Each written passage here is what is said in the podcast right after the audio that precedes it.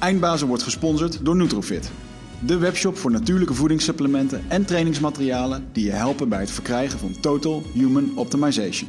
Nutrifit is hofleverancier van merken zoals Onnit, Natural Stacks en Bulletproof Coffee. Probeer onze producten zonder risico door onze money back guarantee. Bezoek ons op w w w punt nutrifit punt n l. Bestel je voor negen uur 's avonds, dan zorgen wij dat jouw bestelling de volgende dag geleverd wordt.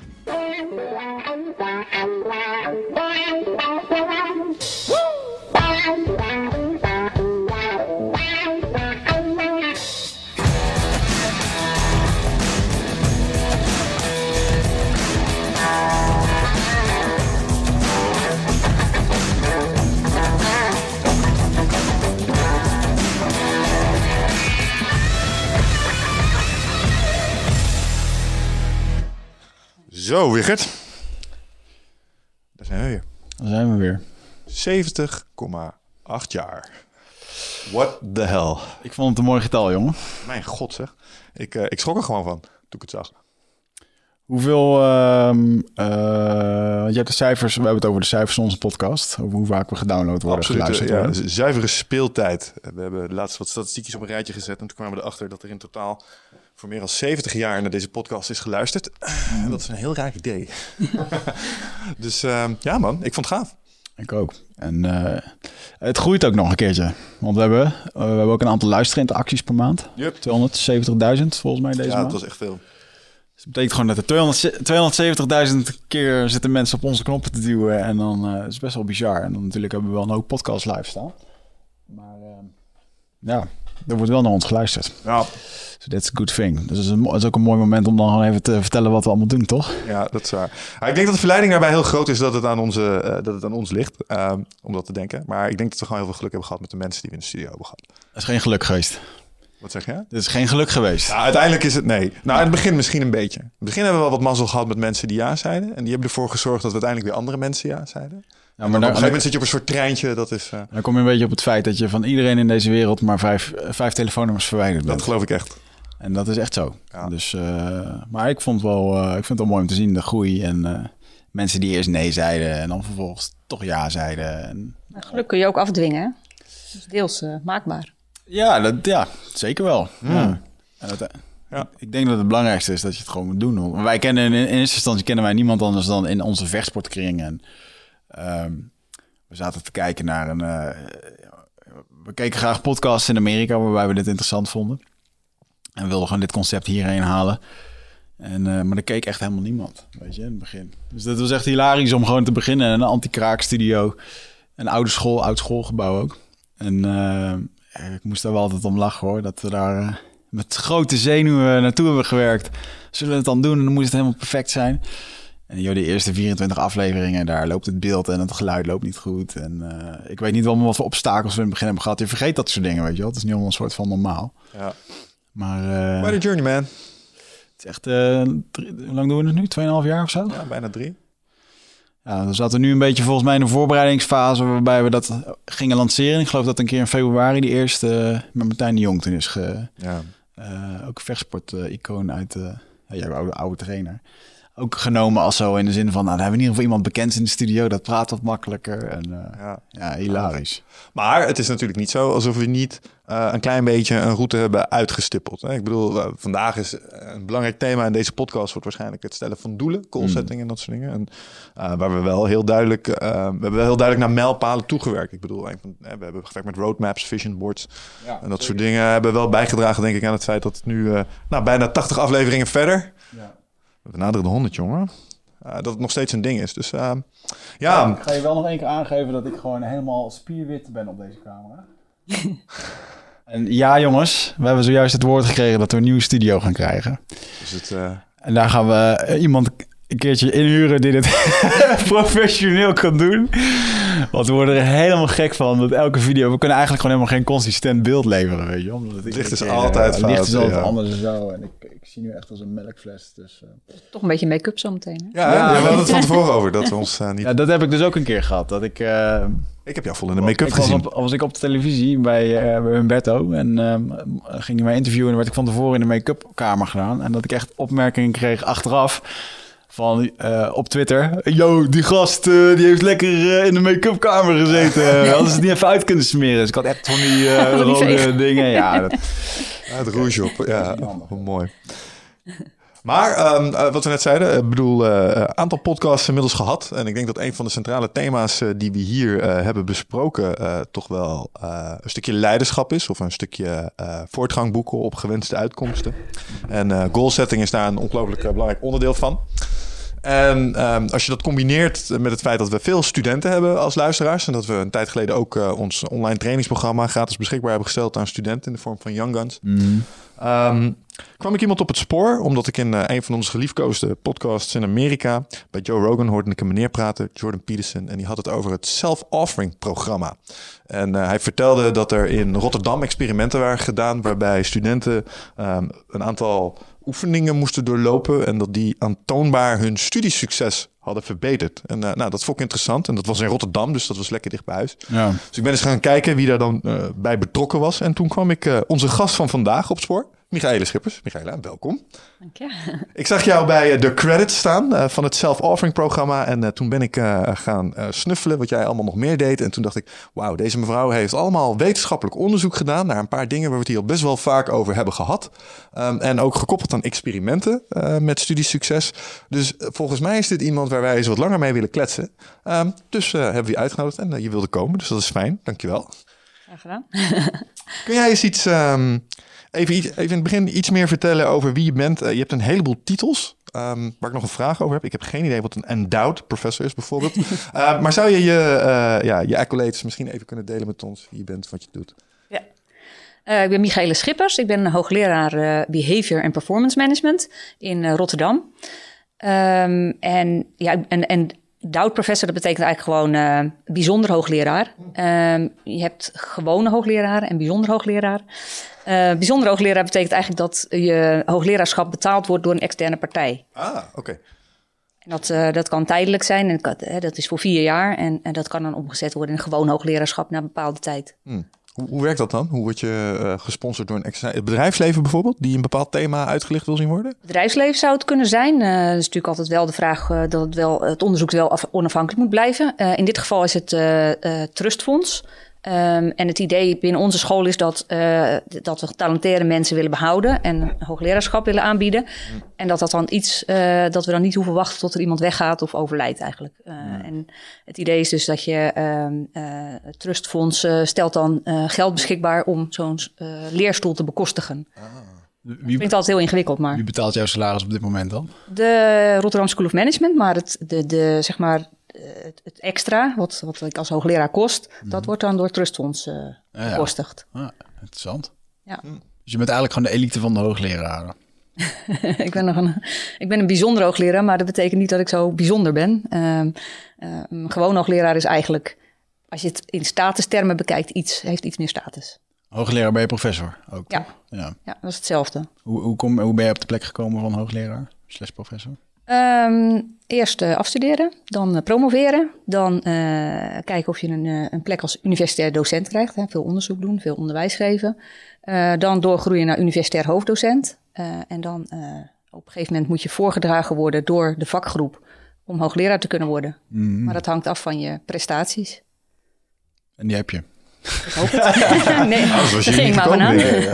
ah, dat vind ik wel interessant. Hè? Dat, dat, zeg maar, dit is dan een soort van uh, academisch... Uh, uh, carrièrepad. Ja. Is dat, um, nou, hoe lang doe je hierover? Oeh, um, ik ben in negentien eenennegentig begonnen met studeren. Dus uh, als je dat meerekent, dan is het een aardig lang uh, carrièrepad. Ja. Is het, um, is het iets wat, wat iedereen kan? Zeg maar, zeg maar uh, ik wil echt graag hoogleraar worden. Nou, als je je schouders er maar onder zet, dan, uh, dan gaat het je zeker weten lukken. Of is het toch wel iets waar je uh, op sommige fronten een beetje moet uitblinken? Is, is het moeilijk? Uh, het is eigenlijk... Ja, ik vind dat lastig om te zeggen, want ik vond mezelf niet super intelligent. Ik dacht mm. ook zelf dat ik niet kon studeren. Um, maar ik dacht, nou ja, ik kan het altijd proberen. Als het niet lukt, dan kan ik altijd nog naar het H B O. Mm-hmm. Uh, ik heb ook, uh, ben ook een superstapelaar. Ik ben begonnen met MAVO, HAVO, V W O en daarna uh, pas gaan studeren. Een tijdje gewerkt ook nog tussendoor. Mm. Um, en ja, ik dacht uh, toen ik uh, naar de voorlichting ging van de universiteit, dacht ik, nou, dit kan ik echt nooit. En ja, blijkbaar... Uh, met hard werken kom je een heel eind. Maar je mm-hmm. moet natuurlijk wel een zekere mate van intelligentie hebben. Ja. Dus mijn idee is altijd dat je niet extreem intelligent hoeft te zijn. Uh, in ieder geval niet voor het werk dat ik doe. Laat ik het, laat ik het daarop houden. Maar wel een bepaalde mate van intelligentie moet hebben. Hmm. Hoe heb jij dat even... Ik weet nog goed dat ik mijn CITO-toets had gedaan. Dat ik heel graag naar een school in Os wilde waar ik destijds woonde. Moderne school. En er zat dan vanaf HAVO kon je daar terecht. Mm-hmm. En ik kreeg toen na mijn CITO-toets echt zo'n gesprek met mijn moeder. Uh, met de leraar. Ja, weer het gewoon toch naar een MAVO sturen waar je speciaal onderwijs krijgt. En dat voelde voor mij zo uh, gewoon kut, weet je. Mm. Alsof ik gewoon stom was en ik had begeleiding nodig. Dus ja. Ik moest naar de MAVO in Hees. Achteraf de beste school ever. Maar, uh, maar ik vond het wel echt een uh, demotiverend ding. Een van de dingen, ik wilde bijvoorbeeld altijd acteur worden. En daarvoor, mijn moeder is wel echt iemand die uh, universiteit had gedaan. Die ook heel erg van, joh, je moet een opleiding doen om mm. wat te kunnen. En die zei, nou, als je acteur wil worden en dan moet je naar de uh, toneelacademie, moet je HAVO voor hebben. En eigenlijk die droom heb ik gewoon vanaf dat moment gewoon meteen de, de prullenbak in gedonderd. Omdat ik dacht, oké, okay, dat is niet goed genoeg. Ik, uh, uh, oh. ja, ik heb MAVO, ik kan dat niet doen, dus mm. ik ga het niet doen. Weet je, zo dream crushing is het eigenlijk, dat hele concept. Ging dat bij jou ook, uh, is dat eenzelfde soort ervaring die je had? Of ben je er langzaam achter gekomen? Ik dat... had uh, een andere ervaring en dan eigenlijk komen we bijna op een discussie van het hele schoolsysteem, want het is eigenlijk... te erg. Ja. Uh, sommige uh, kinderen, of kinderen, jonge kinderen zie je niet meteen aan hoe intelligent ze zijn. Want hele intelligente kinderen die vervelen zich zo, soms uh, te pletteren op de lagere school. En dan uh, krijgen ze lage cijfers en dan uh, gaan ze daar niet heen. Mm-hmm. In mijn geval um, ja, werd er van huis uit heel weinig aandacht aan besteed. Als ik kijk naar mijn rapporten, uh, zag ik daar allemaal negen staan. Een zesde klas rapport. Alleen er werd helemaal geen aandacht aan besteed. Als ik met een negen thuis kwam, dan zei mijn vader... nou, had dat geen tien kunnen zijn? En dan dacht ik, ja, als ik okay. die fout niet had gemaakt... had het ook een tien kunnen zijn. En voor de rest werd daar niet over gesproken. Dus, maar uh, ik zat op een school, een streng christelijke school... waar alle uh, meisjes nog naar de uh, huishoudschool gingen. Mm-hmm. En toen zei de meester van, nou, laat haar maar naar de MAVO gaan. Het, het hoort niet zo op de huishoudschool thuis. En dan zo is het eigenlijk bij mij gegaan dat ik bij de MAVO... MAVO is een supergoeie school overigens, waar ik op zat. En uh, zo ben ik doorgegroeid op de HAVO, want ik eindigde bij de des, beste drie van uh, de school. Is het dan niet bizar dat je gewoon naar de MAVO wordt gestuurd... terwijl je eigenlijk gewoon universitair niveau schijnbaar aan kan? Ja. Nou, weet ik niet, want uh, ja. ik ben op een gegeven moment ook... Uh, ik ben te jong op het hoger uh, of op het voortgezet onderwijs gekomen. Ik was elf of zo. En ik, uh, Waarom? Omdat jij een bepaalde manier... Ik, ik zat gewoon op een jonge leeftijd in uh, groep acht. En toen... Uh, ik, ik was redelijk lang voor mijn leeftijd ook. Dus uh, ja, je kon mee met de oudere kinderen in, in voorkomen in ieder geval. Uh-huh. En uh, uh, toen merkte ik ook veel te jong om in zo'n dynamiek terecht te komen. Dat heeft mijn studie echt wel uh, negatief beïnvloed. En uh, Michel was mentaal gewoon nog niet klaar om uh, HAVO aan te kunnen. Mm. Uh, toen heeft hij eerst MAVO moeten doen. Toen is hij wat rijper geworden. Toen kon hij de HAVO. En daar merkte hij, oh, dit gaat eigenlijk best wel. Toen ben ik naar de H B O gegaan. Voor mij was het het beste wat ze hadden kunnen doen. Want ik denk dat als ik toen naar de HAVO was gestuurd... was ik altijd de zesjes stu- zeg maar studentje gebleven. Omdat ik net wat... Ik was er nog net niet helemaal klaar voor. Mm. En door even die tijd op de MAVO te pakken... kon ik me veel beter manifesteren op de HAVO. Ja. Dat is mijn ervaring ermee. Ja. ja, uiteindelijk vind ik het ook niet erg. Want ik heb op alle... Ik heb natuurlijk langer geleerd, maar ook meer meegekregen op de MAVO. Een hele andere manier van leren dan op het V W O. Mm-hmm. En hele andere dingen leer je daar eigenlijk. Heel veel stampen is het eigenlijk ook gewoon. Dus heel veel woordjes en dingen. De woordenschat is daar enorm toegenomen. Mm. Zo heb ik er eigenlijk nog nooit naar gekeken. Maar ik denk dat dat wel waar is, ja. Maar je zei net iets... Uh, het is eigenlijk te achterlijk verwoordig. Sommige componenten van ons onderwijssysteem. Wat doel je dan met name op? Um, ja, we herkennen niet altijd het talent van onze studenten. Ik ben ook lid nu van de Gelijke Kansen Alliantie van minister Bussemaker. En, of tenminste ex-minister Bussemaker. En um, daar, ja, daar zie je gewoon dat sommige kinderen gewoon uh, ertussendoor vallen. Of, wat natuurlijk ook heel vreemd is, dat je de hele dag stil moet zitten uh, op school. Mm-hmm. Um, en kinderen die zijn dat helemaal niet... Uh, dat is helemaal niet goed voor de dynamiek voor kinderen. Mm. Dus bijvoorbeeld, uh, ik denk ook heel vaak nou dat er veel meer sport op scholen zou moeten zijn. Ja. Heel veel dingen die al heel vaak gezegd worden, maar die gewoon wel waar zijn.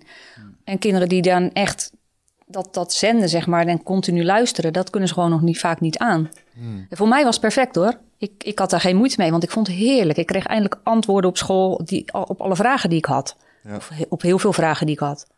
Kun je iets vertellen over dat stukje um, gelijke kansen?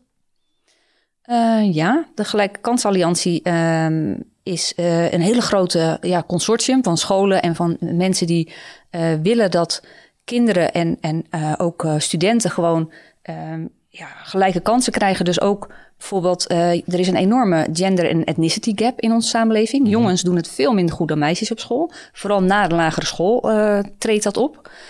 Um, en uh, allochtone studenten doen het een stuk minder. En daar wordt eigenlijk heel weinig ja, over gesproken. Maar het kan Uh, dus heel makkelijk verbeteren. Want uh, um, ik heb uh, uh, in ons, bij onze universiteit een goalsettingprogramma ingevoerd, wat die gender- en etnische gap bijna geheel liet verdwijnen. Mm-hmm. En dat is eigenlijk, ja, dat is eigenlijk wel heel mooi. Ja, ja het, het, waar ik even dacht uh, waar het heen gaat, want dit is volgens mij een, een heel nobel streven. Je had het er straks in het voorgesprek ook even over een paar instrumenten die jullie hebben ontdekt om dat enigszins uh, gelijk te trekken. Ja. Ik misschien zo nog wel even over hebben. Waar ik in eerste instantie even aan moest denken, en ik ben benieuwd hoe jij daarover denkt, uh, is uh, het fenomeen dat tegenwoordig iedereen um, gelijkgesteld wordt op school. Ik kan me nog een aantal momenten herinneren waarbij ik uh, duidelijk de minst presterende was in de groep. En dat voelde ik en dat deed me een beetje zeer. Ja. Uh, ik ben ook wel eens als laatste gekozen met de sportles. Ja. Uh, en ik ben ook wel eens als laatste geëindigd ergens. Ja. Um, en dat waren pijnlijke, maar leerzame ervaringen. En um, er lijkt een soort neiging te zijn tegenwoordig om iedereen ook in termen van resultaat maar gelijk te trekken. Weet je wel? Um, deelnamecertificaten, dat soort dingen. Hoe, hoe kijk je daarnaar ten opzichte van, weet je wel, hoe, hoe, hoe het vroeger ging? Um, persoonlijk denk ik dat het inderdaad niet heel slecht is als er een soort ranking is. Maar er mag niet te veel uh, gewicht aan gehangen worden. Want het feit dat jij op de lagere school slecht presteert, betekent niet dat je later slecht presteert. Een van de bekend, uh, meest bekende uh, testpsychologen in uh, onze uh, in de onderzoekswereld, die scoorde op zijn test uh, op de lagere school zo laag dat het, dat hij off the scale uh, viel. Um, oh, yeah. En die is, uiteindelijk is die testpsycholoog geworden. Dus het is gewoon, die hersenen zijn nog lang niet ontwikkeld. Dus het is nog trainbaar. En wat ik altijd zeg, intelligentie is een soort spier. Dat moet je zien als een soort spier. Dus als jouw kind thuis komt met een heel slecht resultaat, betekent niet dat hij niet intelligent is of niet slim. Of, uh, en zich ook niet dom moet gaan voelen. Ja. Mm. Hoe kijk jij aan tegen uh, soorten intelligentie? Uh, ik heb het gevoel dat als het bijvoorbeeld om wiskunde en natuurkunde gaat, yeah. uh, heb ik een soort handicap. Dat, dat, dat is echt alsof je, weet je, dat kinderspeelgoed waar je van die vierkantjes en uh, driehoekjes er doorheen met de juiste vorm, dat, dat voelt echt zo. Dat wilde bij mij nauwelijks in. Talen daarentegen um, gaat me super makkelijk af. Ja. Ja. Dus bestaan er verschillende intelligenties in dat opzicht, denk je? Dus er bestaan verschillende soorten intelligentie, maar er is ook uh, zoiets als uh, math anxiety. Dus uh, mensen worden van jongs af aan al een beetje eigenlijk bang gemaakt voor uh, wiskunde. Ja. En uh, iedereen krijgt dat een beetje mee tot op zekere hoogte. Mm. En vooral meisjes hebben daar last van, maar jij bent dan... Uh, Zeker. Nou, dat is, de wiskunde, ja. de wiskundelessen zijn echt een trauma Dit, van, uh, van ja. het voortgezet onderwijs. Ja. Het meisje hier had ook moeite met de stelling van Pythagoras, hoor. Die ja. ik nu nooit meer gebruik. Uh, ik had er echt over moeite mee, wiskunde. Ik vond het ook echt vervelend om daarheen te gaan. Ja. En inderdaad ook uh, heel erg geïndoctrineerd doordat wiskunde moeilijk was. En dan ja. kreeg ik denk ik al in groep vier te horen dat ik niet goed was in wiskunde. Ja. Dat, ja. En, maar uh, dat is het dus, hè? Dat stigmatiseren van jij bent niet goed genoeg ergens voor. En uh, in plaats het aanmoedigen van hé, hey, je bent er nog niet, maar wacht eens even. Als je hieraan zou werken of hieraan zou werken, dan ja. zou je het ook gewoon kunnen. Ja. Want uh, ik, ik, het kan er bij mij niet in dat uh, tachtig procent van de bevolking uh, niet goed genoeg in wiskunde zou zijn. Nee, ja, ik, ik vind nu ook nog, als ik nu, zou jij nu nog een staartbreuk kunnen uitrekenen? Nee. Ik ook niet meer. Nee, ik gebruik Excel. Al dat soort formuletjes en zo. Nou, en ook van die rekenmachines die je dan moest kopen met allemaal formules en dingen. Ja. En ja, joh, dan, dan ja, echt niet, niet nee. dat ik het nog gebruik of wil gebruiken. Nee, het enige wat ik nog wel graag een keer zou willen kunnen is um, als er dan zo'n formule van een natuurkundige of een wiskundige op het bord staat met allemaal van die tekens die ik niet begrijp, dat ik gewoon daar kaas van kan maken. Weet je? Dat ik dat kan ja, zien en ik ja. denk van, oh, hij doet dit of zo. Want nu is het, dit zijn toverspreuken. Het is een vreemde taal. Ik snap niet wat er staat. Ik heb geen idee, maar ze kunnen de hele borden mee volschrijven. Mm. En daarmee de realiteit omschrijven. Ik snap het niet. Ja. En dat lijkt me wel heel gaaf om dat, uh, dat te kunnen begrijpen. Ja. Maar ja, dan loop je wel een beetje tegen. Ja, lijkt, lijkt me ook heel mooi om in een piramide rond te lopen en daar te kunnen begrijpen wat op de muur staat. Maar het is hetzelfde. Toch? Nou, ik weet ja, niet of het hetzelfde ja, is. Nou, maar... nou, voor mij wel op dit moment. Ik kan, ik kan dat even goed begrijpen als die oh. wiskundeformules. Dus, uh... ja, maar een goede wetenschapper zou je dat moeten kunnen uitleggen. En dan begrijp je het voor even. Mm-hmm. En dat, dat is ook niet erg. Want je hoeft het niet uh, helemaal de achtergrond te kennen. Want die man, uh, die heeft al, of vrouw, heeft al heeft de achtergrond in dat gebied. Ja, nee, dat geloof ik wel. Nee, maar gewoon om aan te geven hoe uh, wiskunde soms uh, kan overkomen als je zo'n bord ziet met zo'n formule. En je ja. weet echt niks van een keertje. Ja, en dan ook meteen van, dat blokkeert ook meteen vaak. Mm, math anxiety. Ik had er nog nooit van gehoord in ieder geval. Maar ik denk dat dat een, uh, uh, dat dat een goede is. Hey, uh, we hadden het net over die um, gender etne, etne, ethnicity, ethnicity gap. Um, en we hadden het in het voorgesprek, zoals ik al zei, over wat manieren om, om dat iets meer gelijk te trekken. Of jullie hebben wat goede resultaten behaald met wat dingen die jullie hebben toegepast. Um, tell me more. Wat hebben jullie gedaan? Uh, Dat in tweeduizend elf hebben we dat uh, geïmplementeerd in onze school. Um, ja. Het was eigenlijk uh, de aanloop naar N S N. Ik weet niet of je daarvan gehoord hebt. Dat is, heette Nominalis Normaal. Onze do- uh, toenmalige rector vond dat studi- studenten in het eerste jaar zestig studiepunten moesten halen.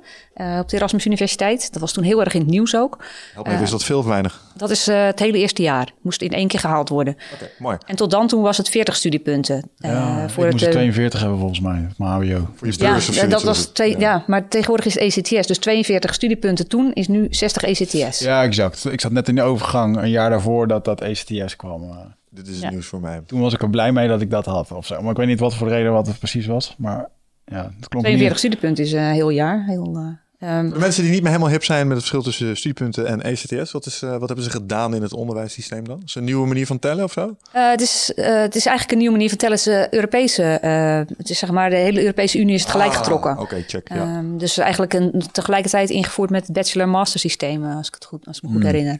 Helder. Ik ben ook nog van voor de bachelor-master uh, systeem. Um, maar het idee was dat je een bindend studieadvies zou krijgen na het eerste jaar. Hè. Dat is waarschijnlijk ook nog na jullie tijd uh, ingevoerd. Um, vroeger mocht je gewoon tien studiepunten halen en dan kon je alsnog gewoon doorstuderen. Maar nu moest je er veertig halen, veertig E C T S. Ja.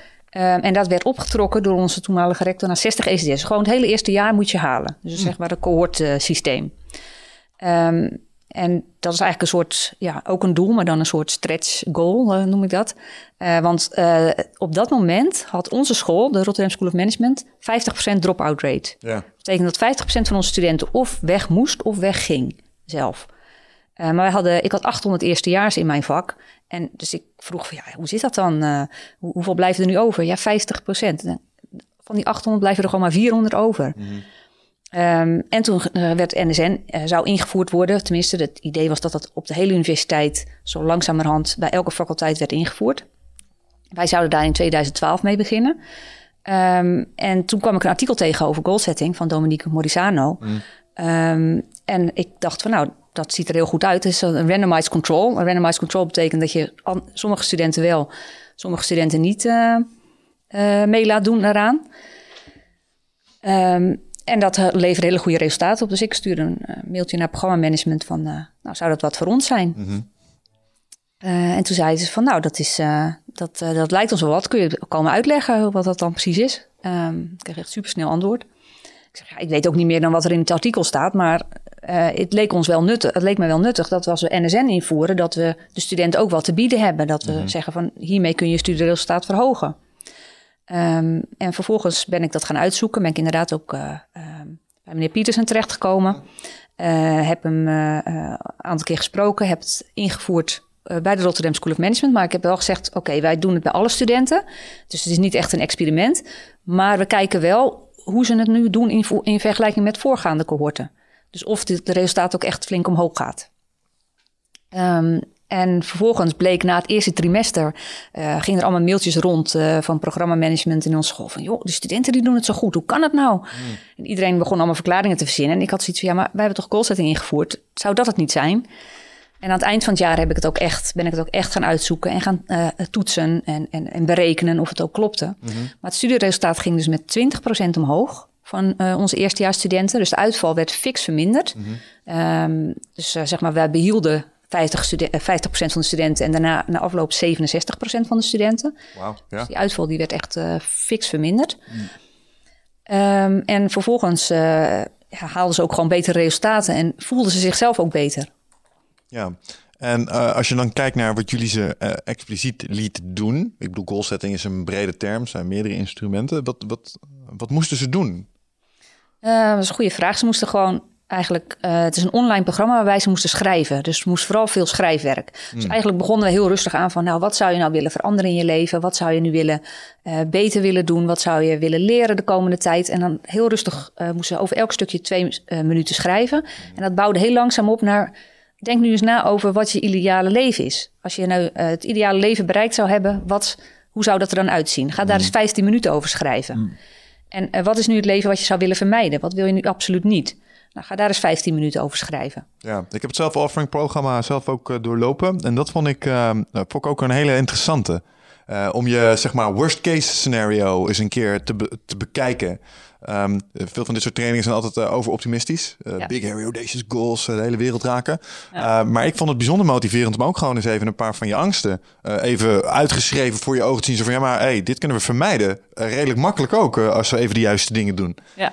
Dus dat vond ik een heel mooi instrument. Uh, ja. Dat vond ik heel krachtig in ieder geval. Dus. Ja, klopt. Uh, het is ook wel heel leuk dat sommige studenten schrijven van... nou, ik wil in ieder geval niet eindigen met uh, uh, een bier en een zak chips uh, voor de televisie. Uh, dat, dat soort, uh, ja. ja, dat is wel een hele goeie om daarover na te denken. Want um, hoewel ik wel het idee heb dat mensen meer nadenken over wat ze uh, niet willen... dan dat ze, wat ze wel willen. Want dat is mm. wel heel belangrijk. Wat wil je nu wel in je leven? He, je denkt bijvoorbeeld, ik wil het niet zo doen zoals mijn ouders deden. Maar hoe wil je het dan wel hebben? Hoe wil je je leven wel vormgeven? En wat ik denk wat heel krachtig is, is dat het je heel veel... Um, ja, wat we dan self-efficacy noemen. Um, dat, dat, dat je het idee hebt dat je het zelf in de hand hebt. Dat je, veel meer, je hebt het veel meer zelf in de hand dan je zelf denkt eigenlijk. Mm-hmm. Bijvoorbeeld ook je sociale leven. Um, als je foute vrienden hebt, kun je ook bedenken van... misschien wil ik met uh, een ander soort vrienden hebben. Ja. Uh, wie ga ik dan, met wie ga ik dan contact opnemen? Met wie ga ik minder zien? Wie ga ik meer zien? Mm. En ik ja. denk, gemiddeld, gemiddeld schrijven studenten drieduizend woorden. Uh, uh, en het is... niet echt heel erg verplicht. Ze moeten het wel doen, maar het is niet uh, dat we zeggen van... je moet er zoveel in doen of... Uh... Wat is het psychologisch gezien uh, dat het dan zo krachtig maakt? Want dit is een deel uh, van het zelfafhanking. Er zit nog een stukje achter, waarbij het ja. iets expliciteert. Maar uh, je hebt ook psychologie, uh, weet je wat het nodige van? Wa- ja. Waarom werkt dit zo goed voor ons? Om op die manier te kijken naar de gewenste uitkomsten.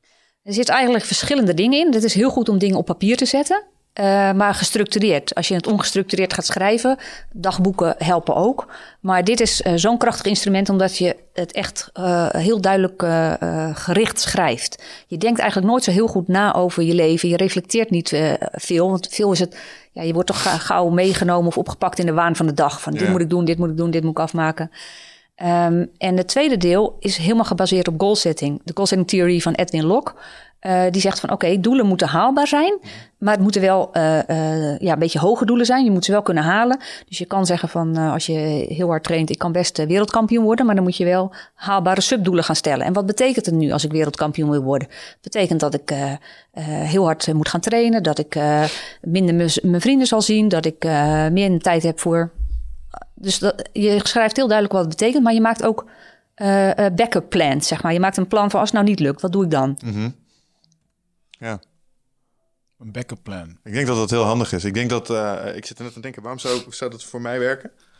Uh, ik denk omdat je dan met meer bravoure toch je, je eigenlijke plan durft uit te voeren. Van, hey, als het niet lukt, je hebt een soort vangnet, denk ik. Ja, klopt. Want je hebt ook, um, je hebt ook nog een tweede, een derde en een vierde, hè, tot en met zes tot acht doelen. Mm-hmm. En stel nou dat, dat ene, stel nou dat je het doel niet haalt, hè, daar denk je ook over na. Nou, hoe erg is dat dan eigenlijk? Mm-hmm. Hè, dat is ook een soort uh, uh, cognitieve gedragstherapie. Hoe erg is het nou eigenlijk als ik een doel niet haal?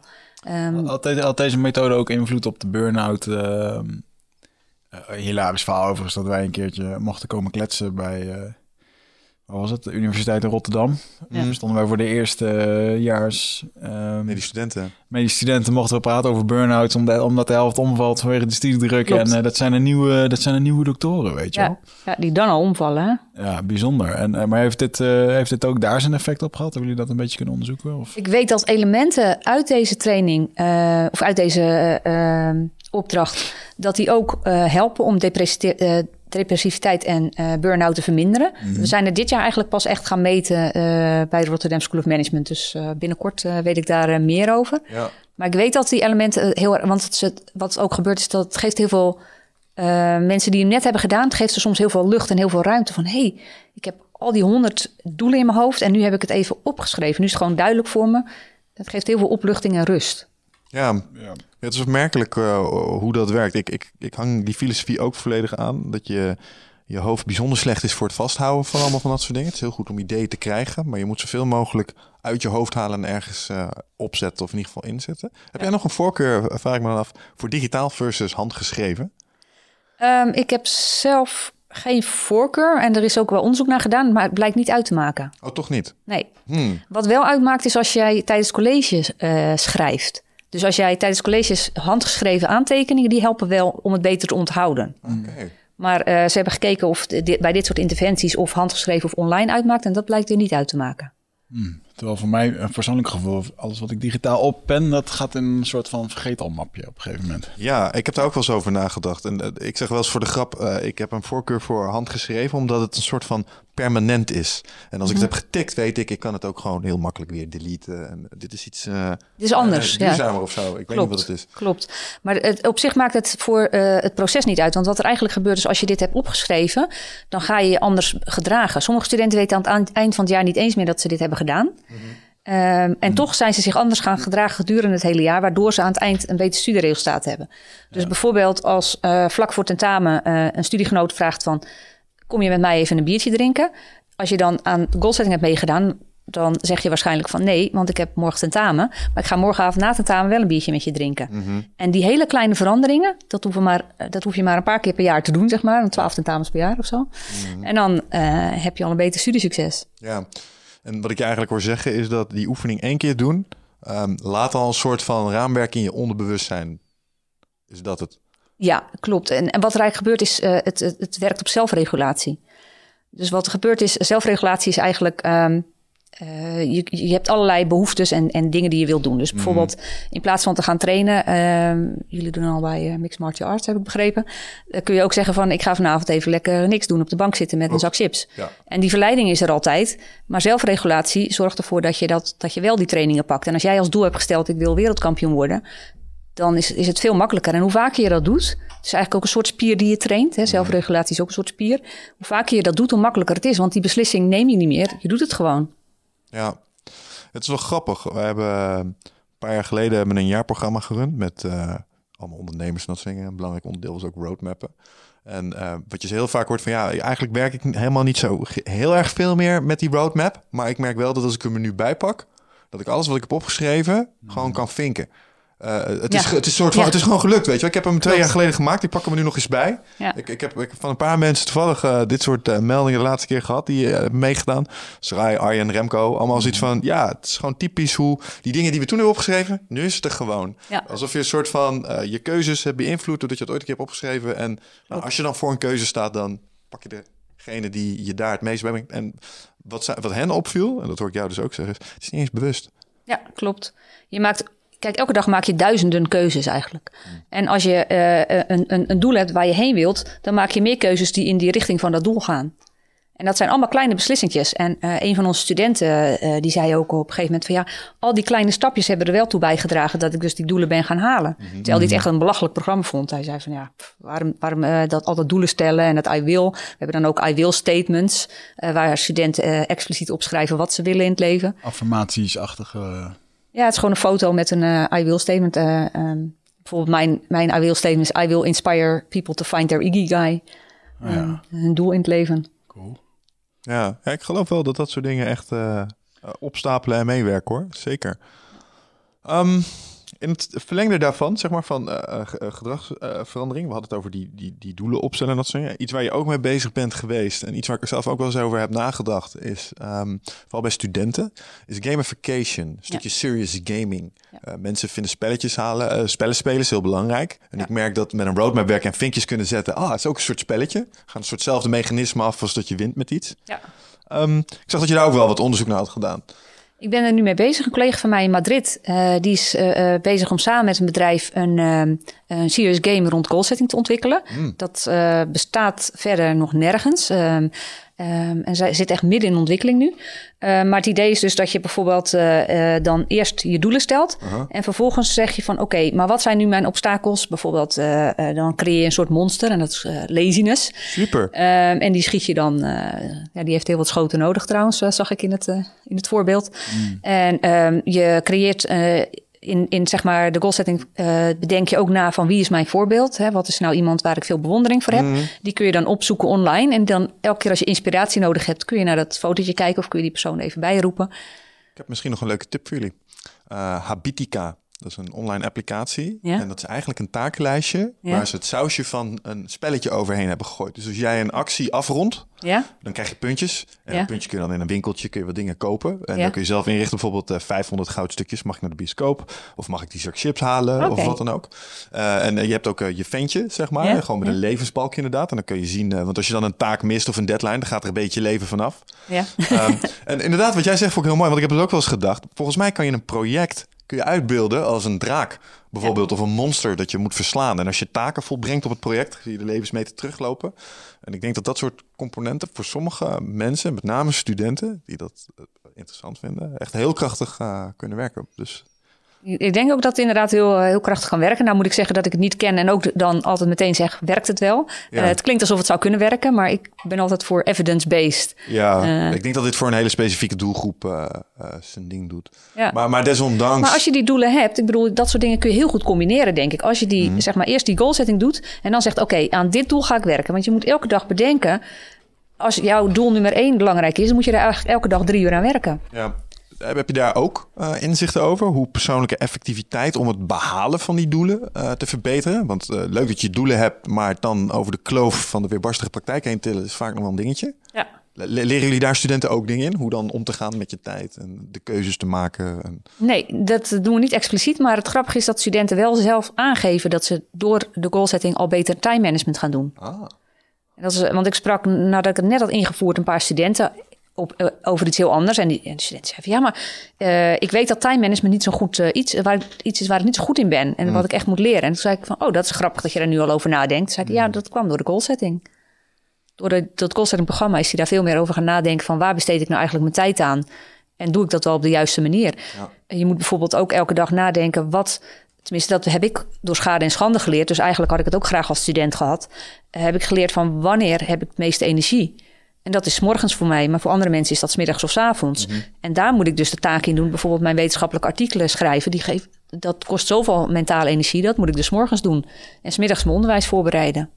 Ja, ja je zei het uh, voor, uh, uh, voor de opname ook al. Energie is met name in dit soort... Uh, uh, als het om dit soort onder- onderwerpen gaat, een beetje fuzzy. Misschien zelfs wel een klein beetje zweverig. Terwijl als je kijkt naar uh, wat echt productiviteit en effectiviteit is... of hoe je voortgang boekt, het is uitgifte van twee dingen... namelijk uh, tijd en energie. Ja. En uh, soms doe je sommige dingen wel of niet op basis van je energieniveau. Ja. Wat heb je ontdekt uh, als het gaat om het optimaliseren van dat energieniveau? K- kun je daar iets in doen om dat te verbeteren? Ja, als je doelen hebt die energie geven, dat is al heel, dat is al zo krachtig. Mm. Uh, mensen die een burn-out of een depressie hebben, die zien tegen elke taak als een berg op. De, de, daar gaat geen, dat, dat kan ze dagen duren om iets kleins te doen. Mm-hmm. En dan denk je van zoveel verschillen in energie is er. Als je ziet dat mensen so, in, soms in een paar dagen voor elkaar kunnen krijgen als ze samen een project doen. Mm. Dat is echt ongelooflijk. Dus energie is gewoon het allerbelangrijkste. En wanneer krijg je energie? Je krijgt energie van mensen die jou weer energie geven. Uh, je krijgt energie van dingen doen die je uh, interessant vindt, die je leuk vindt, waar je interesse naar uitgaat. Mm-hmm. Um, ja, en als mensen dan tegen je zeggen, je kan het niet, dan gaat dat energieniveau flink omlaag. Ja, ja dat is interessant. Want ik zat ook, uh, als het dan gaat om motivatie, energiemanagement. Um, en je zei het net al, je omgeven met uh, de juiste mensen. Um, Wat is het, en uh, ik geloof dat je daar ook een, uh, een stukje onderzoek naar gedaan voor hebt geschreven. Wat is het dat sommige mensen uh, een soort geschenk lijken te hebben dat ze energie geven of zo? Leiders, als je in hun buurt bent dat je denkt, hé, hey, ik ga het nu gewoon doen. Ja. Snap je? Sommige mensen waar ik naar luister, bij podcasts bijvoorbeeld, die hebben het al. Ja. Jocko Willink, als ik naar Jocko heb geluisterd, time get shit done, weet je wel. Ja. Die geven je gewoon een soort, uh, ja, het moet nu. Wat, ja. wat is dat? Ja, dat is heel moeilijk te omschrijven. Er zijn allerlei theorieën over. Hè? Bijvoorbeeld transformationeel leiderschap en, en wat dan... Uh, maar wat dat precies is, het is een beetje ongrijpbaar. Het heeft ook iets met charisma te maken. Mm-hmm. Maar sommige mensen, die kijk je aan en dan, nee, of die vullen al de ruimte als ze binnenkomen. Ja. Ik heb daar niet zelf echt onderzoek naar gedaan, maar het, het is, dat is er gewoon. Um, en sommige mensen hebben veel meer energie dan anderen. Ik heb ook zelf het idee dat uh, mensen ook bijna geboren worden met een bepaald energieniveau. Men, sommige mensen zijn heel rustig, een beetje op de achtergrond. Mm-hmm. En die mensen moeten er ook... Die moet je ook hebben in je team, bij wijze van spreken. Je moet niet allemaal charismatische mensen hebben... die allemaal het hoogste woord hebben. Want dan gebeurt volgens mij ook niks. Uh, mooie Engelse uitspraak. Too many chiefs, too little Indians. Exactly. Ja, ja exactly. Dat ken ik wel. Ja, maar het is wel, het is wel een ding. Als het om, om, uh, om, om je doelen halen begaat... durf ik te beweren dat een van de... Uh, uh, meevallers die ik heb gehad... is dat ik op een gegeven moment door mensen... die een soort van energie uitstralen... in plaats van dat ze het... van je afnemen. Want die heb je ook van die sponsen en alle enthousiasme. Die verdwijnt spontaan als die mensen zeg maar een dynamiek uh, betreden. Ja, klopt. Uh, en ik denk dat je daar best wel selectief in mag zijn. In wie je op zo'n manier uh, in je kring laat. J- jij hebt altijd zo'n... Uh, je bent het gemiddeld van de zeven mensen waar je het meest mee omgaat of zo. Mm-hmm. Jij vaak. Ik denk dat dat wel klopt. Ja. ja, als ik kijk met de jongens met wie ik omging op de MAVO. En uh, waarom ik toen op een bankje zat te blowen in uh, de, de pauze. Dat had echt wat te maken met wie ik omging op dat ja, moment. Ja. ja. Is dat bij jullie uh, type student, uh, zie je dat ook nog? Dat, dat mm-hmm. mensen in soorten, de, want ik, ik heb op het H B O rondgelopen, daar zie je wel een soort van klikjes. Het zijn een ja, soort een beetje ja. dezelfde types die bij elkaar blijven hangen. Het blijft overal een beetje schoolplein altijd, valt me wel op. Ja. Um, en ik had het idee, nou, als je dan richting academici gaat, zal dat wel iets minder zijn. Maar zie je dat daar nog? N- nog steeds. Uh, ja. Ik dacht het zelf ook eigenlijk toen ik ging studeren. Dacht ik, nou, is toch een ander slag mensen hoor. Uh, of, ja. En uh, de eerste interactie die ik had was iemand die echt ging voordringen of iets lulligs deed. En toen dacht ik, oh ja, het zijn ook maar gewoon, uh, gewone mensen eigenlijk. Mm. Dus eigenlijk zie je dezelfde dynamieken steeds terug. Zelfs op de werkvloer dat je denkt van ja... Pff, ja, dat is een ding. Ik las daar laatst weer eens iets over. Ik kan me dat zo slecht voorstellen. Pesten op de werkvloer. Ja. Het ligt heel erg aan de cultuur. Ik weet nog dat ik in Australië stage liep. Uh, voor mijn H B O. En toen kwam ik ook op een werkvloer en ik merkte, dat was het eerste wat me daar echt opviel, dat het allemaal stiekem was. En bij de koffieapparaat ja. en, uh, en wel allemaal achter je broodje hard werken en, uh, en heel erg een hiërarchische ladder. Ik denk dat dat vanuit het Engelse cultuur komt. Uh, dus dat betekent ook dat jij met je master uh, business administration uh, bij de bank begon te werken, maar dan wel op de telefoonafdeling. Dus je werkt jezelf echt omhoog, ondanks mm. hadden ze wel ontzettend geleerde telefoonmedewerkers, maar dat was wel gewoon de, de manier om het te doen. En ik weet nog wel dat op een gegeven moment dan issues waren, joh. En, uh... Tuurlijk. Denk jij dat die mensen met plezier naar hun werk gingen? Denk je, denk je dat daar een, niet een enorme burn-out uh, rate was? Nou ja, d- dat was het ook. Maar ik merkte dus op een gegeven moment ook dat gewoon volwassen... Uh, mijn stagebegeleiders en zo, en het waren gewoon volwassen mensen... maar dat die eigenlijk best wel gewoon, ja, gewoon kinderachtig lagen te doen. Mm-hmm. En ik dacht echt van, joh, waar, waarom is het in Holland... Uh, zeggen we dit gewoon tegen elkaar. Dan zeg je gewoon van, joh, uh, het is niet relaxed. Of zelfs als, ik weet nog wel dat ik stagiair, stage liep bij Nederlandse bedrijven... en dat ik daar gewoon discussies met een baas had die, die daar onmogelijk waren. Ja. Ja, en dat is toch wel... Uh, mm. Ja, maar cultuur is toch wel iets heel sterks, hoor. Ook in Nederland komt dat voor. Ik heb op een vakgroep gewerkt waar dit ook gewoon gebeurde. En op een gegeven moment echt met tegenzin erheen ging. Ja. Nu werk ik in een vakgroep waar mensen normaal met elkaar omgaan. Dat ja. noem ik dan normaal, maar gewoon dus maar, geen verborgen agenda's. Maar wat is het doel, vraag ik me altijd nou, af. Ik denk dat het een, het is een, een natuurlijk proces wat gebeurt. Dat bij... Um, ik had het toevallig gisteren nog over met een vriendin van mij... die eenzelfde soort casus heeft op de werk. Uiteindelijk heeft het allemaal te maken met ook grenzen stellen. En als jij je grenzen niet stelt... omdat je bang bent dat je misschien uh, ontslagen wordt... of dat je niet goed genoeg wordt gevonden door je baas... of je wil niet zeuren, of je wil anderen niet tot last vallen... noem het allemaal op, allemaal redenen en overtuigingen. En iemand anders die gaat gewoon continu over jouw grens heen... omdat jij het gewoon niet aangeeft. Mm. En daarin vind je elkaar. Ja. Dus dan is er eentje de slachtoffer... en de ander heeft misschien niet eens in de gaten dat hij je dader is. Mm. En uh, ja. Uh, dat, oh. ja, dat is wel de reden. Want op het moment dat jij iedere keer zegt van... ja, het is wel oké, okay, het is wel oké... Okay, laat je iedere keer over je grenzen heen lopen. En dan zal het ook iedere keer gebeuren. Ja, ja, mensen zijn hele sociale wezens en ze zijn geneigd om mee te gaan met anderen. Dat is al aangetoond in de hele basale experimenten... waarin uh, het lijnexperiment van Ash... Uh, mm. waarin uh, twee li- drie lijntjes waren... en één lijn was even lang als de lijn die je daar zag...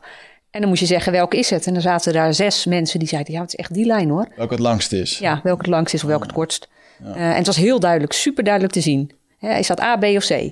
Nou, het was B, maar iedereen zei C. Nou, die, die, de, de echte deelnemer aan het experiment zei dan ook vaak C. En die zat dan wel van, volgens mij klopt er geen barst van. Ja. Het is zo moeilijk om niet mee te gaan. Maar ja, mijn tip zou zijn, blijf bij jezelf. Was, dat nou, was jij dat nou die dat zei? Zo'n experiment met de lift? Ik zat er net aan het denken. Ja, ja dat, dat je, als je in de lift gaat, staat iedereen met dezelfde neus. De, ja. Dat ze, deze, ja. gingen ze de andere kant op staan. En dat iedereen dan binnenkwam zo van, hé, hey, dit is awkward. We moeten toch daar staan. En, maar ging die toch ook maar gewoon mee met de rest. Ja, dat ja. is wel... Uh, ja. Klopt. Ja, ja oké. Okay. Ik herken wat jij zegt. Uh, ik, ik, zit er al, ik, ik kijk er alleen ook naar op een andere manier. Dan moet ik denken aan iemand als Mark van Vught. En die heeft het dan over dingen als dus een evolutionair psycholoog. Ja, die, heeft, die heeft het over coalities. Weet je, ja. Mensen doen dit. Ja. Uh, en dat brengt me ook bij een stukje goalsetting en doelen stellen. Um, mensen willen allemaal klimmen. Klimmen in status, klimmen in aanzien... Uh, om op de werkvloer hun positie te verbeteren. Dat is een beetje wat hij in principe zegt. Iedereen probeert zijn eigen situatie uh, te verbeteren. Ja. Is dat iets waar jij... Je subscribe to that, of? Uh, ik ben nu helemaal mee eens. Niet iedereen wil per se klimmen, maar um, het is wel... Ja, tuurlijk, er zijn wel uh, allemaal dynamieken die daarin spelen. En iedereen, mm. vaak zien mensen dat als een soort uh, win-lose situatie. Dat is, uh, bijvoorbeeld, ik kende ook... Uh, ik had een collega, die vond het vervelend dat ik veel publiceerde.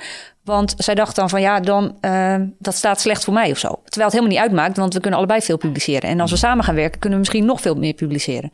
Dus het is ook hoe je dingen ziet. Mm. Uh, ik denk zelfs, uh, ik doe zelf dan heel, al heel lang vechtsport. Ik denk, als je elkaar tips uitwisselt en elkaar helpt, word je allebei beter. Maar als je daar op de mat staat, is er zelfs maar een één, twee en derde plek. Maar toch. Ja, we hebben het daar vaak over, die theorie dat... Um... in een vechtsport of in een sportschool, dat ik altijd vergelijken met een voetbalteam, dan heb je, heb je elf haantjes. En uh, allemaal haantjes toch, een grote mond, bla bla. Maar ze hebben gewoon nog nooit tegen elkaar gevochten. Dat is even heel primair, hè? En ja. Als je dan op een taekwondo-mat staat of op een judo-mat of wat dan ook, daar is een hele natuurlijke hiërarchie. Wie baas boven baas is daar. En ja. dat, dat is heel, ja, dat is bijzonder. Dat is een hele andere vibe waar je dan in komt. En uh, ja. Ja, je moet er altijd wel om lachen. Als het dan... Uh, ik zie dan wel bijvoorbeeld van die vrijgezellen uitjes in Amsterdam, weet je wel. En dan mm. die gasten die uh, borst naar voren, grote praatjes. En denken, gasten, jullie hebben gewoon nog meer met elkaar gevochten, weet je wel. Dan zou het allemaal heel anders gaan. Mooi is dat. Ja, ja. En dat opzicht uh, is wel leuk, want je hebt vechtsport gedaan. Ja, ik heb wel eens, nog steeds uh, hoor. Ja, ja, ja, ja, fanatiek taekwondo, hè? We hadden het er ja. straks even over je wapenfeiten. Je hebt uh, niet stilgezeten in dat opzicht. Vijf keer Nederlands kampioen, tweede en derde geweest op het E K... En zat er nou ook een W K tussen ergens? Uh, derde op het Open W K. Derde ja. op het Open W K. Ja. You can kick some ass als je dat doet. Sometimes. Ja, je weet ook de harde variant van het taekwondo, uh, zei je al. Uh, ik doe de semi-contact variant okay. uh, de, van de E T F, de International Taekwondo Federation. Um, en dat is, maar dat is wel, uh, zeg maar, zonder hogo's, uh, uh, wel met beschermers. Mm-hmm. Maar gewoon ook op het hoofd mogen raken met zowel handen als uh, voeten. Contact. Het is semi-contact. Maar een, een, een, zeg maar zo'n draaitrap, ik, het lijkt me heel lastig om te controleren zo af en toe. Uh, klopt. Je voelt klopt, hem dan. Ja, klopt. Dus de scheidsrechter moet daar ook echt uh, heel goed zijn in de zin van dat hij kan zien. Ja, een, een, een heel kick kun je niet goed inhouden. Ja. Je ziet het nu heel veel terugkomen in uh, de U F C en het M M A. De draaitrappen en dat soort dingen. Waar ze ja. voorheen uh, een beetje gemeden werden. Wordt het nu allemaal nou. super spectaculair. Het ja. ziet er echt heel mooi uit. Er zijn een ja. paar echt uh, highlight K O's waar die jongen tegen de, tegen de kooi... Top, top, top. Ja, een aanloopje neemt, tegen de kooi zich afzet en dan een trap ja. geeft en iemand knock-out trap. Ninja's zijn het tegenwoordig. Echt, uh, Ben Henderson deed dat ja, volgens mij. Dat is echt uh, filmopnames uh, zijn dat, ja. Ja, maar het is wel heel dik. Heb je je eigen highlight momentjes wel eens gecreëerd? Dat er echt eentje volop zat dat je dacht, ja, dit was echt een mooie knock-out. Zoals gebeurd? Um, nou, in principe is niet de bedoeling elkaar knock-out te trappen, maar je kunt wel hele mooie punten scoren. Ja. En dan ook gewoon wel een beetje steviger. Ja. Um, dus dat, ja, dat, dat geeft wel voldoening. Um, wat ook wel voldoening geeft, ik moest een keer tegen iemand van honderdtwintig kilo, uh, moesten breektesten doen. Ja, ik moest ook uh, tegen sparren, maar we moesten breektesten doen. Sorry, honderdtwintig kilo. Ja, ja. Jullie doen niet aan gewichtsklasses? Wel, maar er was geen andere gewichtsklasse. Ik zat onder de, ik zat uh, min zevenenvijftig en ja, er was niet. Mm. En er was, er was alleen maar plus zestig uh, hadden ze die, uh, hadden ze die dag. Um, Dus die persoon is honderdtwintig kilo en toen moesten we breektesten doen. En uh, toen vroeg de scheidsrechter, dat is eigenlijk heel ongebruikelijk, die vroeg wie wil er eerst? En ik ja. was hartstikke zenuwachtig, maar zei, ik wil eerst. Dus ik uh, trap uh, dwars door die plank heen. Echt uh, onwijs uh, fijn. Maar ik denk, ja, zij is honderdtwintig kilo, de kans ook makkelijk. Mm. Maar door de stress die dat veroorzaakte, zette ze de voet schuin en toen kwam er niet doorheen. Dus uh, ah. Ah. dat was het beslissende punt. We hebben ook eens een plankje doorgeslagen, weet je nog? In mm. ons jaarprogramma. Toen hebben we Jeroen Wanderooi uh, hebben we gehad. En, uh, was je, niet, was, oh, daar, was je, daar was je niet bij. Ja, we hebben een keer in ons jaarprogramma, waar we ja. met mensen aan hebben gewerkt, hebben we ook uh, een uh, uh, Olympisch uh, deelnemer, uh, Jeroen Wanderooi. Die uh, gaf ook taekwondo. En die liet ons ook allemaal van die plankjes doorslaan, zeg maar. En ja. op een of andere manier, het heeft gewoon niet. Weet je? Ja, het, het geeft je gewoon echt een krachtgevoel. Hij liet je er dan iets opschrijven waar je mee wilde breken. Uh, gewoond ja. of zo. Dat moest je dan doorslaan. Klopt, klopt. Ja. Uh, mijn man is uh, taekwondo-leraar. En die laat uh, heel veel mensen dat in hun eerste of tweede les ook doen. En dat vinden vooral kinderen. Nou, die vinden het geweldig. Ze hebben ja. iets dunnere plankjes, maar die vinden dat zo. Krijgen ze dan mee naar huis. Ja, en wat er helemaal mooi aan is, en daar was hij heel, uh, uh, zeg maar heel stellig op ook zo van, ja, maar ik moet wel speciale planken hebben, want je wil ze niet met naad en zo, want mensen moeten wel echt het idee hebben dat dit een goed plankje is, dat ze niet genept worden, want uh, dat is echt goed als het daar stevig hout is, weet je wel. Dat vond hij echt belangrijk. Ja. Ik, ik heb hier nog een mooi filmpje, deze dag zag ik toevallig op vakantie. Ga ik jullie laten zien van een, uh, een reporter die een uh, karate guy uh, exposed, als het ware. Uh, het is echt hilarisch. Wacht, hè. Bullshido. Dus deze man die kan... Uh, kunnen jullie het zo zien of niet? Ja, ja, ja. ja. Kunnen we stoppen? I'm gonna break that concrete slab with that glass without breaking the glass. Are you ready? I'm ready. All right, let's go.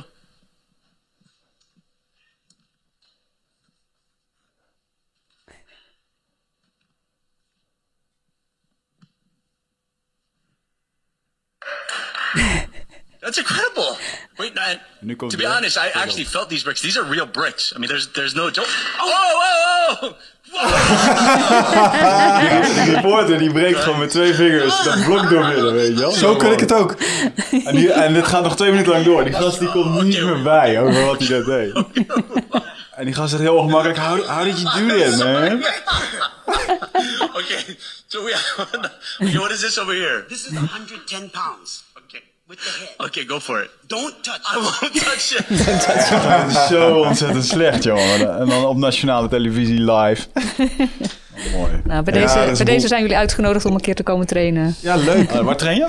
In Monnikendam. Monnikendam ook, oké. Okay. Mm, cool. Taekwondo Waterland. Ja, ik ben een keer mee geweest naar een uh, taekwondo training. Toen deed ik uh, kickboksen en toen dacht ik, ah, wij redden ons wel met onze dekking op de kop. En toen zei ik nog heel stoer van, jij raakt me echt niet op mijn hoofd, vriend. En uh, als dat wel zo is, trakteer ik jou Burger King. Dat was binnen een minuut bekeken of zo.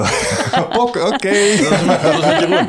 Ja, dat was met Jeroen. Ja, maar dan heb je tegen Olympisch taekwondo, ga je dat soort dingen zeggen. Ja, dat was een beetje overmoedig. Uh... Nou, maar ik dacht oprecht van, hé, hey, luister, jullie, die lui die springen altijd met hun dekking zo ongelooflijk laag, weet je wel. En uh, als je klassiek kickboksen geleerd hebt, dan is het op zijn minst hier. Hoorntjes leerden wij altijd. Dus ik dacht, nou, als ik mijn dekking bij mijn hoofd houd, gaat het je niet lukken, weet je wel. Ja. Ja. Maar hun hebben een hele mooie timing. Want als jij je trap maakt, gaat automatisch je dekking naar beneden. Mm-hmm. En met dat ze jou zien draaien of je trappen zetten, gaan vuren zij al. Ja. En dan weet je gewoon, hier zit nu geen hand. En dan is het gewoon raken en dan is het klaar. Ja, je kunt ook even wachten, zeg maar, even vasthouden tot je dekking laag is.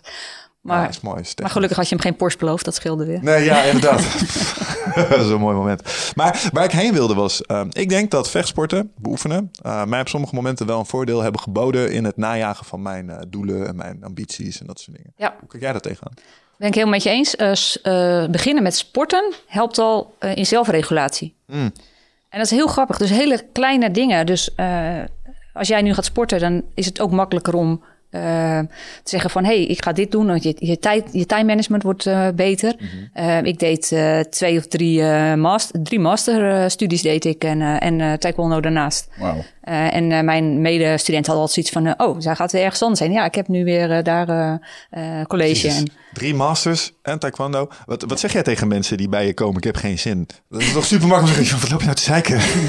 uh, ja, ik vind het heel lastig als mensen ergens geen zin in hebben. Want... Mm. Waar haal je dan energie van aan? Dan moet je iets anders gaan doen. Mm-hmm. Maar ik zeg ook vaak, ga gewoon trainen. Begin eens met trainen. Begin ergens. Dat helpt je op alle vlakken van je leven. Ja, dat denk ik ook. Maar het lijkt erop dat als je zoveel kan doen... dat je een onwijze focusspan hebt. Uh, in de zin van, je bent niet... Uh, you're not fucking around, zoals we dat hier wel eens zeggen. Nee. En het lijkt, er, het lijkt erop alsof je... als je die drie dingen door elkaar heen kan... dan moet je wel met structuur werken. Ja, ik was niet zo gestructureerd, moet ik eerlijk zeggen. Maar oh. ik, um, ik had bijvoorbeeld... Ik woon op de Nieuwmarkt in Amsterdam. Acht mm. jaar gewoond. En ik heb daar drie keer op het terras gezeten. Maar ik kwam wel elke dag in de zomer thuis. En dacht ik van... Jeetje, waar haal die mensen van de tijd vandaan om op het terras te zitten? Ik zou het ook best wel eens willen, hoor. Maar ja, ik heb geen tijd voor. Ik moet weer trainen vanavond. Snel wat eten. En uh, ja. door naar de training. Mm. Ja, dat heb ik met computer of met uh, tv kijken dan. Uh. Ja. Hoek, ja.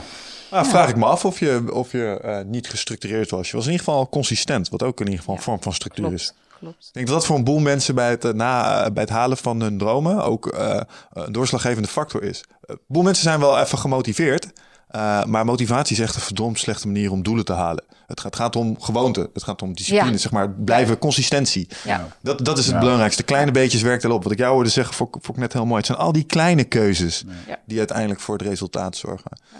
Niet die, uh, nou, ja. Ik dacht dat ik het ook niet kon, dus ik ging elke dag, ik ging altijd naar college. Dan hmm. snapte ik tenminste waar het over ging. Dus, maar dat blijkt ook weer een enorme uh, voorspeller van studiesucces te zijn. Gewoon naar je colleges gaan. Studenten die bij ons de goalsetting meedoen of alle de- onderdelen meedoen, hmm. doen het echt extreem veel beter nog. Ja. Um, dus uh, als jij alle onderdelen van je studie gewoon doet... ja, dan uh, kan je het eigenlijk bijna niet, niet halen. Dat is de, alle, dat is de absolute reden waarom ik... Um, ik ben op een gegeven moment geswitcht van de H B O... waarin m- mijn moeder zei ook altijd... Ja, je hoort, als jij het hoort, dan, dan neem je het op, weet je. Mm-hmm. Ik zat eerst op een H B O waar alles in projectjes was... met groepjes en anderen. Ik zat toen op de Handen in Nijmegen. Toen kwam ik van het C I O S af. Sportleraar zijnde. Uh, na mijn MAVO en toen wilde ik toch een H B O gaan doen. Dan ging ik de M E R doen, management, economie en recht. Ja, ik werd er binnen vijf dagen gillend gek... Grote opleiding, uh, duizend mensen. En daar werd er, in de eerste week joh, viel wel twintig procent af volgens mij. En die projectgroepjes en zo. En dan ja, het samenwerken met gasten die gewoon echt helemaal geen zin hadden. En nee, het was gewoon niet relaxed. Dus ik was daar binnen vijf, binnen vijf dagen was ik daar weg. Ah. En uh, toen ben ik later naar een H B O gegaan. Naar zo'n privé, uh, hoe noem je dat? Een uh, privaatschool. Wij gewoon particulier, particulieren. Ja. Ja. Particuliere opleiding waar ze nog klassica lesgeven. Ja. Laat mij maar lekker achter in die klas zitten en kletsen en ahoeren en doen. Maar ondertussen pik ik het wel op. En uh, colleges vond ik ook heerlijk. Gewoon lekker zitten, luisteren. En, dan, uh, en dat is ook de reden waarom, uh, waarom podcasts bij mij zo goed kwamen. Dat kan ik luisteren en over een jaar kan ik je nog vertellen waar het over ging. Ja. Mm-hmm.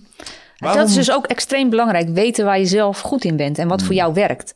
En, en dat uitzien te vinden, dat weet je nog niet altijd. Maar op een gegeven moment, jij hebt door schade en schande dan ook geleerd van dit werkt voor mij, dat ga ik doen. Ja, ja waar ik dan bijvoorbeeld onlangs zo aankwam, was dat ik dan... We komen natuurlijk zoveel mensen hier tegen en biohackers en mensen met de beste manier om te leren. Dat op een gegeven moment heb ik mezelf weer een beetje aangepraat dat het beter is om ergens twintig of dertig minuten aan te werken. Even pauze te nemen, wat anders te doen. Maar ik, ik ben er nu dus weer een beetje op terug aan het komen. Ik werk gewoon het beste als ik 's ochtends ergens begin. Ja. En vier uur lang gewoon een hyperfocus helemaal ergens ja. in zit. Uh, dat is mijn, waar ik werk gedaan krijg. Ja, maar ja. Dat, dat is, dat is, daar heb je dan al een soort talent te pakken. Want die, die sprintjes van vijfentwintig minuten zijn voor mensen die dat niet kunnen. Uh, ja. Wel een soort structuur nodig hebben om te beginnen. Uh, ja. Misschien die, die spier waar we het eerder al over hebben... op zo'n manier een beetje kunnen beginnen te kweken. Jij hebt de mazzel dat je dat kan. Ja. Snap je? En als je dat kan, go for it man. Want dat is duidelijk een optimale manier, denk ja, ik. Ja, ja. Dat, uh, dat ik maar voor mij trouwens ook hoor. Ik werk vier uur lang aan de papers vanmorgens als, dat, uh, als ik de tijd krijg. Ja. En dat is perfect. Maar de rest van de dag moet je dat niet meer proberen trouwens. De rest van de dag ga ik aan mijn onderwijs of andere taakjes werken die veel korter zijn. En daarvoor is het beter om dan inderdaad kleine taken te maken. En in die twintig minuten iteraties uh, te werken. Ja. Ja. Mm, maar ik merkte wel dat uh, ja, de, Tim Ferriss die kwam daar weer uh, in één keer op terug. Dat die, uh... Maar is dat wel zo persoonlijk, vraag ik me af. Is het niet zo dat iedereen in principe makkelijker in de ochtend zijn concentratiewerk pakt? Zoals dat je ook de meeste mensen... Als je het circadiaanse ritme erop naslaat... die hebben in de middag een soort hormonale piek... waardoor je eigenlijk het best in de middag kan trainen. Snap je? Er zijn een soort standaarden voor. Ik weet het, maar ook, ik, weet, ik ben er nooit zo van de one size fits all. Want ik geloof ja. ook dat er avondmensen zijn. En uh, uh, dagmensen, zeg maar. De, de meeste ja. mensen zitten daar een beetje tussenin. Maar ik ben duidelijk een ochtendmens. Hmm. Dus dat betekent dat ik 's morgens die piek heb. Ik maar... denk wel dat dat een... Uh... dat je net aanleert door de dingen te doen. Wat ik bijvoorbeeld kon doen en waar ik uh, wel heel erg... zeker van ben dat het invloed heeft, zeker op kinderen van nu... is dat ik vroeger aan ging gamen. Urenlang. Ik kwam mm. terug uit school om vier uur, pap, Counter-Strike aan. Ik, zat, ik kon s'nachts tot twee, drie uur zitten. En alleen maar helemaal gefocust... Brrr, totdat het op een gegeven moment gewoon niet meer kon, weet je wel? Ja. En dat is wel gewoon... dat is ook gewoon ergens is het ook training van uh, focus. Ja. En die muziek helpt er ook bij dan, hè? Dat uh, continu herhalende deuntje. Dat nee, doe ik nu ook aan als ik werk. Dan zit ik helemaal in diezelfde space, zit ik eigenlijk weer te gamen. Alleen ik zit nu te typen. Voor je fijne motoriek en je coördinatie schijnen uh, dat soort uh, reactiespelletjes gewoon echt goed te zijn. Dat train je daar gewoon mee. Hand-oogcoördinatie voor een stuk. Ja. Dat is alleen wel heel gericht, weet je wel. Als je bijvoorbeeld... Uh, waar het uh, nuttig voor zijn, mensen die grafisch werk doen op een muis... waarbij ze heel gericht moeten klikken. Maar ja, kun je gewoon oefenen. En het is een leuke manier van dat doen. Ja. Dus ik geloof echt wel dat... En spelen, laatst vertelde iemand ook nog... Spelen is heel belangrijk voor mensen. Ook om ja. te verwerken, te ja. integreren. Gewoon ontspannen. Ja. Dus, uh, hey, nog even een, voordat ik hem vergeet, de vraag die ik nog had. Als we dan weten uit onderzoek dat colleges bijwonen... een aantoonbare verhogende werking hebben op studiesucces... waarom worden ze dan niet gewoon verplicht gemaakt? Ha, maar ik weet niet of het andersom werkt. Uh, snap je wat ik bedoel? Nee.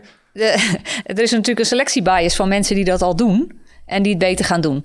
Ik ben heel benieuwd. Ik zou het een heel leuk experiment vinden... om te zeggen van oké, okay, uh, we gaan uh, uh, de helft... Uh, of, of een één opleiding zeggen van... Uh, oh, jullie hoeven wel ja. verplicht en de anderen niet. Ik snap je? je ja, ik, het... denk het is ik denk weer op zijn Michels. Weet je. Als dan, dan doen we toch gewoon dat. Maar wat oh, ja. jij zegt is... de mensen die er zitten zullen waarschijnlijk al meer genegen zijn... om succesvol te zijn. Omdat ze voor, uh, zelf al voor kiezen om naar college te gaan. Dus ja. we meten eigenlijk de succesvolle. En het is niet helemaal zeker of die mensen die niet gaan... als ze wel gaan, hetzelfde succes halen. Dat precies, is wat je zegt, ja. precies. Wat, wat we met goal setting dus wel weten. Met goal setting weten we, uh, dit werkt voor de mensen die het heel slecht doen. Mm. Dus, dus de, de, de struggling students, de studenten die echt slecht presteren... die gaan het zoveel beter doen daarmee. Ja. Maar dat weten we dus, dat causale verband weten we niet helemaal. Ja, we mogen niet gewoon stellen, colleges bijwonen... heeft aantoonbaar positief invloed op de resultaten. Uh, of het, we weten niet of het causaal is. Het heeft, uh, het heeft aantoonbaar invloed. Mm. Maar kijk, tuurlijk, je kan je ook voorstellen... je hoort daar dingen, je, natuurlijk die kennis die... die Die wordt daar ook natuurlijk wel meegegeven. Ja. Ja. Uh, maar is het uh, het feit dat mensen alles meedoen... Of, en de mensen die alles meedoen, die doen het veel beter? Mm. Of is het als je iedereen verplicht alles mee laat doen... dat ze het ook beter gaan doen? Ik ben heel benieuwd. Ik zou het graag willen testen. Uh, heb jij wel eens een beetje... Dan zat ik nu laatst aan te kijken. Ik vroeg laatst een jong jochie. Ik denk dat het jaar of zeven was of zo. Van, ga je nog met boeken naar school? Hij zegt, nee man, alles digitaal op iPads. En, uh, mm-hmm. Iedereen heeft zijn eigen iPad en zo. Ja. Um, Er zijn verschillende discussies over mogelijk. Of dat goed is of niet voor een kind. Of dat hij dat ding bij zich moet hebben. Noem het op. Wat is jouw mening daarover? Over het, het vroegere onderwijs. Het eerste onderwijs wat we nu krijgen. Is dat goed om iedereen in een uh, iPad te duwen en daar uh, Want eigenlijk is dat de hele dag de omgeving waar we op zitten te werken. Klopt, ja. Ik ben er niet helemaal uh, uh, uit eigenlijk. Ik heb er wel over nagedacht, maar ik ken het nieuwe systeem gewoon niet goed genoeg om er een goed oordeel over te kunnen vellen. En ik weet ook te weinig van het onderzoek daarover. Alleen ja, gevoelsmatig is het, uh, het lekker kunnen in een boek kunnen aanstrepen fijner voor mij om te onthouden. Als ik nog een cursus zou volgen, zou ik het liefst nog uit een boek doen. Leren ze ja. nog wel schrijven met de hand? Ja, volgens mij wel. Ik hoop ja, het wel. Maar tikken tegenwoordig. Ja, dat, uh, het, het, het handschrift gaat wel achteruit. Dat door van mij ook. Ja, ja, dat ging echt. Uh... Ik heb nog cursief moeten leren schrijven met een vulpen. Ja, ik kreeg, ik kreeg dan weer zo'n... Ik kreeg, ik kreeg dan weer zo'n... zo'n ik kreeg dan weer zo'n, je zo'n, ziet er zo jong uit. Ja, dankjewel. Ja, ik ben eigenlijk ziek bestaat. Ik kreeg ook echt zo'n... Um, dat was weer het volgende ding, omdat mijn motoriek zich niet ontwikkelde. Ik, moest ik weer een potloodje met zo'n gummetje erop, met een driehoekje. Ja. En ik moest zo'n uh, rode... met uh, houtkleurige uh, vulpen, met zo'n waardoor je vingers beter hield. Omdat ik eigenlijk, eigenlijk werd gewoon gezegd, Wiggert, je bent om een goltje. Je moet... Uh... Nee, je fijne motoriek was gewoon niet optimaal. Ja, maar zo werd dat niet wij geaccepteerd hadden, in de klas. Wij hadden ook zo'n dude in de klas en dat was echt het rekenwonder van de klas. Hans Lobberts kon echt tiener voor rekenen, maar die had ook zo'n dingetje en die, die schreef ook altijd een beetje... Die had meer zijn potlood zo tussen deze vingers en daar kalkte die dan wat mee. Ja, ah. soms, ja ik herken wat je zei, ja, man. En, en toen wilden ze me vervolgens ook nog op een soort skippiebal in de klas zetten, want ik zat niet goed. Oh, oké. Okay. Uh, ja, jongen, ik heb echt een uh, riedeltje gehad. Je kreeg uh, een speciale behandeling, kreeg je. Ja, en dan, mijn moeder vertelde het ook al laatst, dat ik, uh, ik wilde niet lopen als kind zijn. Je bent een beetje een M L K-kindje. Ja, joh, ik kroop gewoon gauw op grond. Daar ben ik zo'n goede grondvechter geworden. Ik wou net zeggen. Ja, ja, ja, ja, ja. En uh, dat ik helemaal geen trap wilde lopen of zo. Zelfs tot, bijna tot aan mijn tweede of zo. Ja. En toen heeft ze me een keer een, uh, naar een bevriende fysiotherapeut gebracht. En die heeft me gewoon op de trap gezet. En die heeft gewoon één voor één mijn been op de trap gezet. En toen ik dat in één keer door had, dat, dat kon, vond ik het leuk. En toen ben ik, heb ik echt dagen alleen maar op en neer. Van, wilde ik alleen maar op en neer van die trap. Dus toen kwam ik er één keer achter dat ik benen had. En dat ik, ja. Elke dag is benendag. Ja. Ja, mooi. Lachen, man. Hey, um, een van de dingen waar we het nu over, met name over hebben gehad is uh, individuele performance. Ja. Uh, van, van studenten en dat soort dingen. Maar een van de andere specialismes is het samenwerken in teams. Ja. En uh, hoe je daar um, zo prettig mogelijk uh, kunt samenwerken. Want effectiviteit alleen is iets heel anders dan effecti- effectiviteit in een team. Ja. Wicht en ik hebben allebei de uh, dubieuze eer gehad om mensen aan te mogen sturen. Uh, dus ook teams uh, mogen voorzitten en deadlines moeten halen en dat soort dingen. En team efficiency, wauw, dat is ook nog wel een uh, hele aparte puzzel. Ja. Um, wat zijn uh, dingen die je daarover hebt geleerd die je eigenlijk aan elk leider of teamleider zou willen meegeven? Wat heel belangrijk is, is dat je als team regelmatig reflecteert. Ah. Um, dat verhoogt, uh, kan de effectiviteit fix verhogen en dan wel op een, op een goede manier. Dus mm-hmm. uh, wat ook superbelangrijk is, is veil- dat mensen zich veilig voelen in het team. Dus dat ze dingen durven te zeggen. Want zodra je niet meer ding- dingen durft te zeggen, dan neemt iedereen aan wat uh, de teamleider of degene die uh, de, de, de voorzitter zegt. Um, dus uh, ja, we noemen dat psychological safety is belangrijk. Mm-hmm. Uh, reflecteren is belangrijk. En uh, een teamleider die uh, mensen ja, een goede visie als team heeft. Dus als je zegt van hier willen we dit willen bereiken, dan komen we eigenlijk weer op die doelen uit. Dit, dit is ons doel als team. Ik heb jaren uh, ook consultancy gedaan bij teams. Mm-hmm. En dan vroeg ik, wat is jullie teamdoel? Wat is jullie visie? Mm-hmm. Ze zei, ja, dat hebben we wel ergens in een laadje liggen. Um, nee, ik, ik vraag me, dat, dat, dat laadje, het interesseert me niet. Want dat is blijkbaar niet een visie die echt gedragen wordt door jullie. Wat denk jij nou dat de teamvisie is? En dat vroeg ik dan aan ieder teamlid. En dan gingen we dat bespreken. En dan bleek vaak wel hele mooie visies te zijn. Van nou, we zijn er uh, om de klant te helpen. Of we zijn om uh, nou ja, uh, mensen een betere ervaring te geven. En als je dat dan ja. bij elkaar ligt en daar eens over hebt samen. Dan denk je, hé, hey, dus niet elke dag deadlines halen. En elke dag, dat is toch niet het belangrijkste van, uh, van teamwerk. Mm. En hoe belangrijk is in die dynamiek een, uh, uh, zeg maar een charismatische uh, nummer één? Zeg maar. Dat zie je vaak in dynamiek. Hè? Je hebt de teamleider en uh, ja. die, die dichten bepaalde klassieke eigenschappen toe die een leider zou moeten hebben. Maar we hebben hier ook wel eens mensen gesproken die zeggen ja, maar dat is leiderschap voor conflict situaties. En in sommige situaties heb je een ander soort leiderschap nodig. Maar wat me wel opvalt is dat er toch wel altijd één iemand het voor het zeggen moet hebben. Terwijl we wel vinden dat we allemaal een beetje hetzelfde zijn. Um, hoe kijk je daarnaar? Uh, vaak helpt het wel om het team richting te geven. Uh, kijk, je wilt wel dat het team één kant uitgaat en niet uh, de een zegt we gaan hierheen en de ander zegt we gaan daarheen. Maar het kan ook helemaal fout lopen. Iemand die heel charismatisch is, uh, maar mensen gewoon uh, de afgrond instuurt. Uh, maar wel die mensen t- uh, meetrekt. Mm. Dus het kan heel positief uitpakken, het kan ook heel negatief uitpakken. Wat ik wel een hele bijzondere... Ik had het wel vanochtend over met mijn, uh, mijn vriendin over... Uh, Uh, trainingsdagen of bepaalde opleidingen. Jij hebt het hier ook wel eens over gehad. Waar een soort van uh, bootcamp-achtige uh, constructie Of eigenlijk wat eigenlijk de rode draad is, waarbij de mensen worden afgebroken en daarna weer worden uh, hè, opgebouwd als team, et cetera.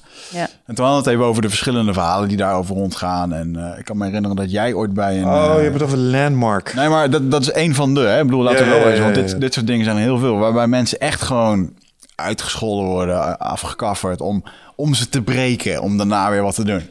Kun jij dat eens toelichten wat jij hebt ervaren? En wil ik graag jouw uh, visie daar eens op. Uh, oh, ja, ik ben ooit een keer door uh, oud-werk ge- uh, werkgevers die zaten, uh, die kwamen in aanraking met Landmark Education. Ik weet niet of je dat kent. Het is een soort uh, wel van gehoord, ja, ja, zelfhulp. Het, het, het, het heeft lichte raakvlakken met het gedachtegoed van Hubbard. Dat is uh, waar ik op, achteraf ook een beetje... Ik heb eerst die training gedaan. Toen ben ik het daarna gaan googlen. Had ik andersom moeten doen. Um, maar wat ze deden tijdens die dagen was een hele grote zaal vol mensen. Charismatisch leiden ervoor. En wat ze heel selectief deden was alle weerstand uit de zaal wieden. Dus uh, ze zeiden, oké, okay, wie wil, is niet bereid om uh, helemaal uh, voluit te gaan? Of uh, zich helemaal over te geven aan de ervaring. En dan zaten mensen, ja, ik weet niet wat me te wachten staat. Dus ik weet niet of ik daar zo'n zin in heb. En uh, die moesten dan de hand opsteken. Nou, dan is het misschien beter dat je gaat. Weet je wel? En ze zaten er heel strak bovenop. En ze putten je soort van uit. Je had een paar korte rustmomentjes op de dag en zo. En ze gingen best wel heel scherp op sommige uh, thema's in, bijvoorbeeld. Uh, wat ik daar echt gezien heb, dat vond ik echt... Ik weet niet of het gezond is. Iemand die was jaren seksueel misbruikt door zijn broer. En op de laatste avond uh, is die dan gebeld en die kwam er dan bij. En dan werd het op het podium werd dat uh, allemaal besproken. Omdat ze echt op die gast hadden lopen inpraten van... Jij moet het doen. En je weet je wel, echt... Ja, net wat je zegt. Ze hadden hem afgebroken. Je hebt die gast, die zie je daar knappen. En dan vervolgens laten ze hem... In dat moment overtuigen ze hem om iets te doen.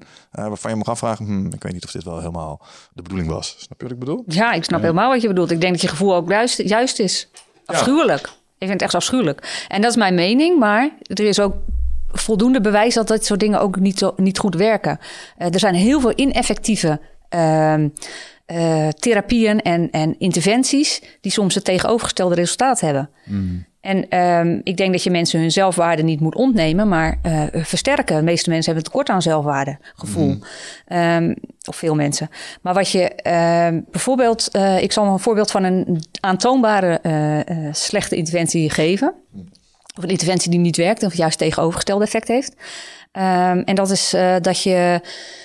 Um, mensen, zeg maar in Amerika brengt ze mensen naar de gevangenis die um, op het punt staan om uh, criminele dingen te doen of al net gedaan hebben. En die zijn ook uh, at risk. En die laten ze dan in de gevangenis met, een, uh, met inmates kennis maken. En die gaan ze dan, uh, uh, die praten dan helemaal op z'n in. Zoals een televisieserie van, toch? Ja, heel veel. Ja, ja. Ik, ik moet is even... dat niet ook dat uh, een van die kwaaie jongens op een gegeven moment door een van die gedetineerden even flink ja. de kakken wordt gezet van wat wou jij nou, Pipo? Ja, dan kom je ja, mensen ja. als ik tegen, weet je ja, wel. Ja, ja, dat als je hem begint te janken. Ja, ja, ja, ja, ja. Klopt. En uh, da- daar, zijn, daar is een, een, inderdaad een film van gemaakt. Daar, is, uh, daar zijn series van. Je kan het binge-watchen als je wil. Maar uh, het probleem is dat uh, mensen die, daar, die dat uh, um, ondergaan... hebben zeven procent meer kans om in de criminaliteit terecht te komen. Dus mensen die al heel, heel hoge kans hebben om in de criminaliteit terecht te komen... hebben daarna nog meer kans. Dat is al vanaf de jaren zeventig bekend. Wauw. Maar toch blijven we dat doen en daar geld in steken. Je kan uitrekenen dat dat miljoenen kost. De samenleving miljoenen kost om dat te doen... Niet alleen de interventie zelf, maar ook het gevolg wat het heeft. Weten we waarom dat is? Dat die zeven procent nu ineens waarschijnlijker is. Uh, waarom is dat? Nou, het is, heel, het, is, het is eigenlijk vrij simpel. Je, je laat mensen uh, die toch al at risk zijn... laat je ook nog eens een voorbeeld zien van mensen die uh, al een stapje verder zijn. Dus die mm-hmm. zijn uh, goed in de criminaliteit beland. Nou, dat waren toch al hun voorbeeldfiguren. Dus in plaats dat ze iets beters te zien krijgen... en een pad te zien krijgen waarin ze juist uh, eruit kunnen uh, ja. komen. Dus hè, bijvoorbeeld mensen van, van die uit de criminaliteit gekomen zijn... en een mooie uh, academ- academische of gewoon een carrière hebben gemaakt. Nee, je laat ze zien, je geeft ze een voorbeeld wat ze toch al hebben in hun ja. dagelijks leven. Laatst hadden we het hier ook over. Ik vraag me dat toch stiekem wel af. Dat namelijk sommige mensen de neiging hebben om criminelen op een soort uh, voetstuk te plaatsen. Ergens zijn het ook een soort van archetypische helden of zo. Ja, snap of je? Anti-helden misschien. Ja. ja. Hey eindbaas en luisteraar, dankjewel dat je zit te luisteren naar deze podcast. Ik onderbreek hem eventjes voor een hele belangrijke boodschap. Of misschien liever gezegd een uitnodiging. Want op vierentwintig, vijfentwintig en zesentwintig mei... dan is er weer een nieuwe editie van Rite of Passage. Dat is mijn retreat voor persoonlijke ontwikkeling. En speciaal voor de mensen die op zoek zijn naar, ja, naar helderheid. Of dat ze lastig bij hun gevoel kunnen komen. Dat ze moeilijke beslissingen moeten maken. En dat ze zo ontzettend in hun hoofd zitten...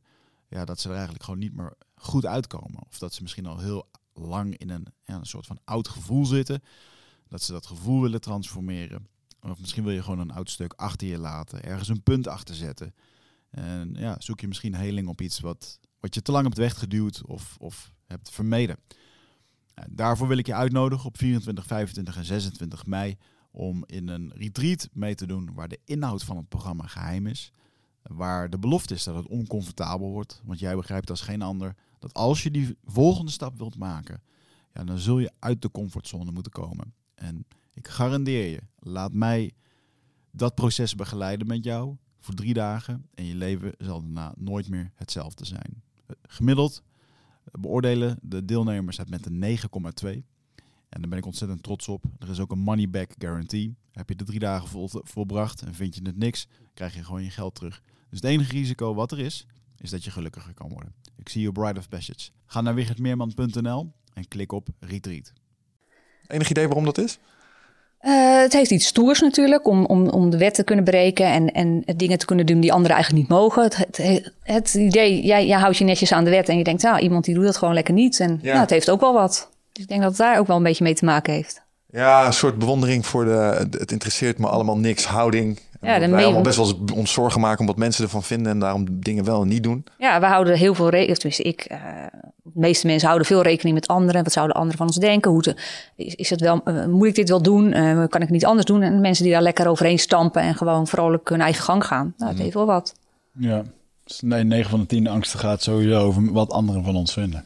Als je dat terugrekent waar je allemaal angst voor hebt, dan... Uh, Denk ik ook wel, ja. Behalve voor doodgaan, en uh, is dat toch wel volgens mij een dikke nummer twee. Uh.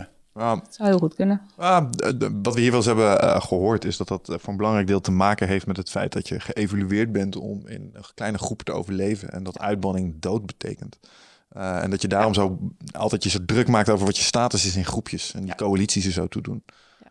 Dus, uh, hoe kijk jij in dat op zich, want je kende Mark van Vught. Hoe kijk jij naar evolutionaire psychologie in combinatie met, met, met dit soort thema's die we bespreken? Uh, ik denk dat het heel nuttig uh, kan zijn. Het is uh, heel lang uh, heel lastig geweest, want we kunnen niet meer teruggaan in de tijd en kijken wat er nou precies, hoe dat nou precies ontwikkeld is. Ik denk dat Mark doet heel uh, interessant onderzoek is. Mm-hmm. En ik denk dat heel veel dingen daar ook vandaan komen. Inderdaad, dat van die kleine groepen ontwikkel, uh, dat, uh, dat we daardoor uh, ja, zijn gewoon sociale wezens. Ons hele brein is ook geëvalueerd om sociaal te zijn. Mm-hmm. Uh, dus je kunt de mens niet uh, loszien van de context. Uh, wat ik een heel belangrijk thema daarin vind, is uh, sociale uitsluiting. Dus als je mensen uh, binnen een groep uitsluit, nou, dat heeft zoveel impact. Dat, uh, daar word je echt diep ongelukkig van. Ja, uitsluiten, ja. Ja, dat sluit een beetje aan, sluit een beetje aan bij het pesten waar we het over hadden. Hè? Ja. Dat is al vanaf groep één, uh, je moet uh, in het uh, na school bijscholing. Dan zit jij er eigenlijk al. Ja, maar ik denk dat hier een soort uh, malevolence achter zit van... jij hoort niet bij het groepje. Uh, iedereen gaat lunchen, maar we vragen jou niet mee. Ja. Ik denk dat je dat een ja. beetje belooft. De, de hele simpele onderzoeken die ze ook doen... en misschien heeft Mark het ook wel genoemd... is gewoon uh, een, in, in een laboratorium... je gaat een balletje rondspelen... en uh, één persoon krijgt die bal niet meer toegespeeld. Die voelt zich al gelijk ongelukkig. Ja. Die hoort er al niet meer bij, voor zijn gevoel. Ja, dan word je gebeld zo van, nou, dan maar niet. ja. Toch? Nou, nou sommigen wel. Sommigen ja, sommige gooien dan hun kont tegen de krip, maar anderen worden dan gewoon ongelukkig. Anderen komen terug met een machete. Ja, dat werk. ja, maar uh, het, is wel, het is wel een mooi bewijs, want ik, ik heb... Uh, uh, volgens mij zei meneer Swaap dat, dat het ergste wat je... Uh, mensen kunt aandoen, is uh, uh, isoleren. Ja. Dus voor de ergste criminelen is dat de, het ergste dreigement wat je hebt in de ja. gevangenis. Oh, je gaat naar de isoleer. Oh ja. shit, nee. En, ja. Uh, ja, omdat je niet uh, in aanraking bent met mensen. Niet met mensen, maar ook sensorische input. Uh, dus als je helemaal niks meer hoort en niks, dat is echt verschrikkelijk. Mens is ge- gebouwd om, om dingen waar te nemen, continu, mm. ook geluiden, alles. Nou, dat is echt, uh, als je mensen denk ik een tijdje opsluit uh, zonder geluid en zonder uh, con- menselijk contact. Dat, uh, ja. dat Denk je ook behoorlijk... niet dat dat soms uh, een waardevolle ervaring kan zijn? Uh, ja, sommige mensen gaan ervoor naar een klooster natuurlijk en, en hebben dat. Dus er zit altijd een balans in, hè? Uh, maar zolang je nog zelf een beetje keuze hebt van oké, okay, ik kan hier ook weer uitstappen. Mm-hmm. Um, en ik, uh, of ik uh, doe dit eventjes een uur. Ja. Ja, dat is weer heel iets anders. Mm. Er is ook een, een onderzoek van een... Uh...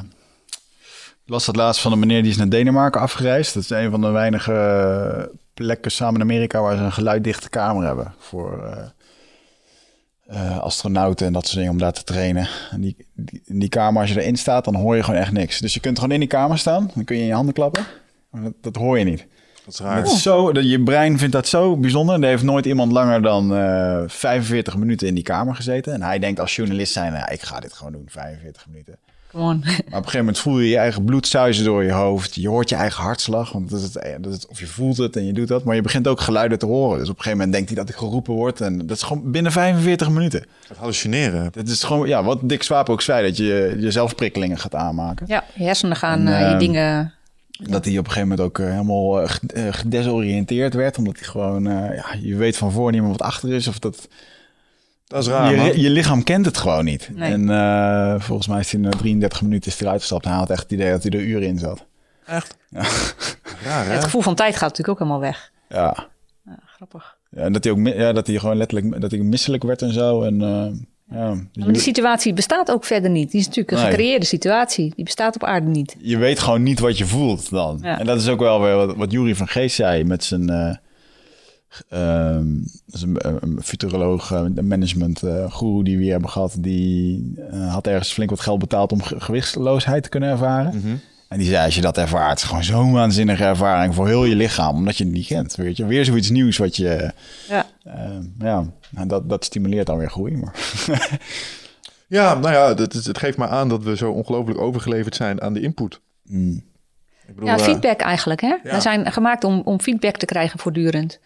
Dus als ik uh, praat, hoor ik mezelf praten. Dus dat is ook een vorm van feedback. Mm-hmm. Um, alles is feedback. Uh, temperatuur, geluid, ja, alles. We krijgen zoveel input. Je hebt eigenlijk niet door hoeveel input je wel niet krijgt. Mm-hmm. En daar zijn we ook heel selectief in als, als mens. Want als we daar niet in kunnen selecteren, word je ook gek eigenlijk. Ja, ja. ja en waar ik me over verbaas is hoe ongelooflijk veel invloed het heeft op je decision making. Uh, we hebben natuurlijk meneer Swaap gesproken. Daar hebben we ja. wel eens gehad over hoeveel keuzes heb jij nou eigenlijk? En uh, we doen zelf ook dingetjes in leiderschap. En een, een, een spanningsveld dat ik heel erg voel. Als mensen als Swaap gelijk hebben. Wat heeft het dan nog voor zin wat we hier in godsnaam allemaal aan mensen proberen te leren? En uh, die leiderschapstraining, want er is dan geen agency. En, uh, hoe kijk jij daarnaar vanuit je academische rol? Nu heb je uh, het over de vrije wil. Uh, ja, vrije wil, keuzes maken. Dat je hersenen maken, al uh, ja. beslissingen hebben genomen voordat je het zelf bewust bent. Uh, sommige mensen die zeggen, het is de, Sam Harris, het is allemaal deterministisch. Weet je wel? Het is een soort van tevoren al bepaald welke keuze het wordt. Want uh, ja, d- snap je? Ja. Het wordt al die, al die dingen beïnvloed. We hebben het hier vaak over, maar ik ben altijd wel even benieuwd hoe... Uh, Nou, mensen die zich ermee bezighouden naar kijken. Dus wat vind je ervan? Ik hou me niet expliciet bezig met vrije wil. Maar als ik naar mijn eigen leven kijk... dan uh, heb ik zo vaak uh, dingen in een richting moeten sturen uh, van mijn doel. Mm-hmm. Dus dat doel is het enige wat me op een gegeven moment op de benen hield. En uiteindelijk kom je er. Dus dan denk ik van, oké, okay, dan moet er dus vrije wil zijn. Want anders was ik nooit bij het doel uitgekomen. Want ik had zoveel roadblocks dat ik had bij de eerste al kunnen afhaken. En heel veel mensen zijn ook bij de eerste al afgehaakt. Mm-hmm. Um, dus ja, je kan natuurlijk dan heel erg op, uh, op hersenniveau gaan kijken van... oké, okay, je hersenen nemen al een beslissing voordat je hem zelf uh, echt neemt. Oké, okay, dat, dat, dat is dan blijkbaar zo. Ja, maar dat maakt verder niks uit. Dan dat maakt mij voor mijn gevoel dat ik zelf beslissingen neem niet zoveel uit. Gelukkig. Ja, nee, I get it. Oké. Okay. Mm. Um, helder. Um, in dat opzicht uh, een ander uh, thema wat hier vaak terugkomt... Uh, waar ik laatst... Um, een stukje feedback op kreeg. We hadden het er straks over Young Guns. En, uh, we zijn toen op het Erasmus geweest. En dat werd georganiseerd door een dame, Wilma. En Wilma heeft ook even meegedacht over uh, het programma. Weet je, hoe kun je dat nou neerzetten en wat voor componenten zitten erin?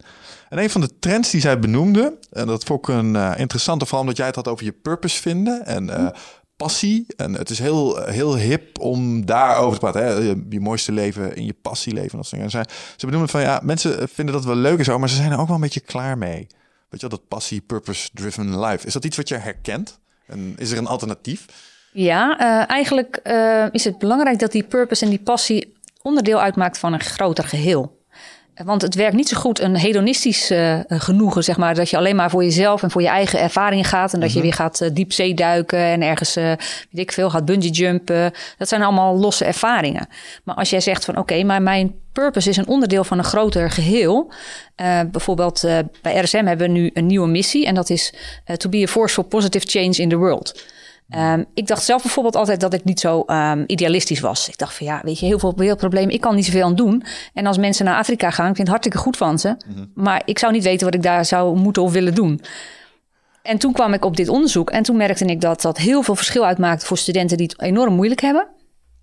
En toen werd ik opeens ontzettend idealistisch. Van oké, okay, dit kunnen we dus opschalen. Daar kunnen we heel veel mensen gebruik van laten maken. Je kan daar miljoenen mensen, die kunnen dat online doen. We kunnen het energieniveau van Europa verhogen. Mm. Nou, ineens bleek ik veel idealistischer dan ik zelf had gedacht. Maar dat geeft me ook heel veel energie. Want als het dan tegen zit, dan denk ik van ja, maar dit is mijn doel. Mijn doel is het om ervoor te zorgen dat andere mensen een doel krijgen. Mm. Dus dat is... Uh, dat is een zeer nobel doel. Ja, het is het, het is het gevoel dat je een onderdeel bent van een grote geheel. En sommige mensen vinden het veel fijner om het één op één te doen. Één op één coaching, één op één. Ik heb bijvoorbeeld ook gedacht, van, zal ik klinische psychologie gaan uh, studeren? Toen dacht ik, ja, dan komen mensen met vreselijke problemen. Dat kan ik helemaal niet tegen. Dat, dat, mm. dat trek ik me allemaal veel te veel aan. Mm-hmm. Ja, menselijke geest is in dat opzicht een uh, heel uh, complex en uh, bijzonder apparaat. Uh. Um, ja, is, is iedereen klaar om, uh, om hiermee aan de slag te gaan? Je hebt maar één leven. En um, ja, we weten, dat is het eigenlijk het gemene van het menselijk leven. Het eindigt op een gegeven moment. Uh, met die wetenschap moeten wij leven. Maar het is wel fijn om van je leven het mooiste te maken uh, wat je kunt. En waarom zou je een dag verknoeien aan uh, uh, conflicten? Kom, kom jij dan veel uh, um, studenten tegen? Want als je bijvoorbeeld opgegroeid bent in een conflictzoekend uh, gezin...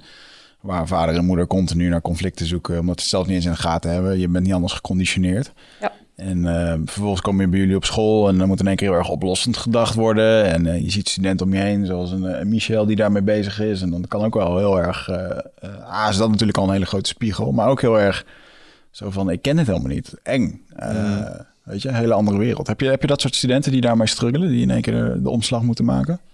Dat weet ik eigenlijk niet. Ik was eigenlijk zelf zo'n student. Ik kom zelf uit een heel uh, moeizaam gezin. Uh, was altijd ruzie thuis. Maar ik vond het op school heerlijk. De rust. Uh, ik, werd, uh, ik hoorde het helemaal niet bij. Ik had ook geen vrienden, geen, nauwelijks vrienden en vriendinnen. Maar gewoon ja, de, de kennis die ik daar kon opdoen... en, en mm-hmm. iets leren, iets zinvols doen... Je praat daar nu zo uh, van, ik had helemaal geen vrienden, geen vrienden. Uh, het lijkt me dat je dit voor jezelf hebt doorgedacht. Zo van, uh, was daar een reden voor? Uh, ervaar je dat nu nog zo? Dat je gewoon uh, wat meer, dat je een prima Einzelganger bent? Of dat je uh, juist dat gewoon vermijden vanwege uh, de thuissituatie? Uh, nou, eigenlijk waren wij, uh, werden wij als gezin eigenlijk uitgesloten. Dus we waren een beetje raar. Dus uh, we hoorden er gewoon niet bij, klaar. Ik, uh, we hadden geen televisie thuis. We hadden uh, rare kleren aan. Ja. Nou, daar hoorde ik gewoon niet bij. En dan, ik wilde het wel graag, maar ik wist niet hoe ik het moest doen. Kijk, als je dat van jongs af aan niet krijgt... op een gegeven moment zat ik op een best wel leuke school... maar ik wist niet hoe ik vriendjes en vriendinnetjes moest maken. Dus ik ging altijd aan de kant staan. Ja. Dus dat, uh, ja, ik had wel behoefte aan. Alleen uh, het gebeurde gewoon niet. Ja. Nou, nu wel hoor. Nu wel. Ik heb geen hele schaar uh, vrienden en vriendinnen, maar... Uh... Nee, enigszins ja. gecorrigeerd uiteindelijk. Heb jij veel vrienden? Ja, ik, nou...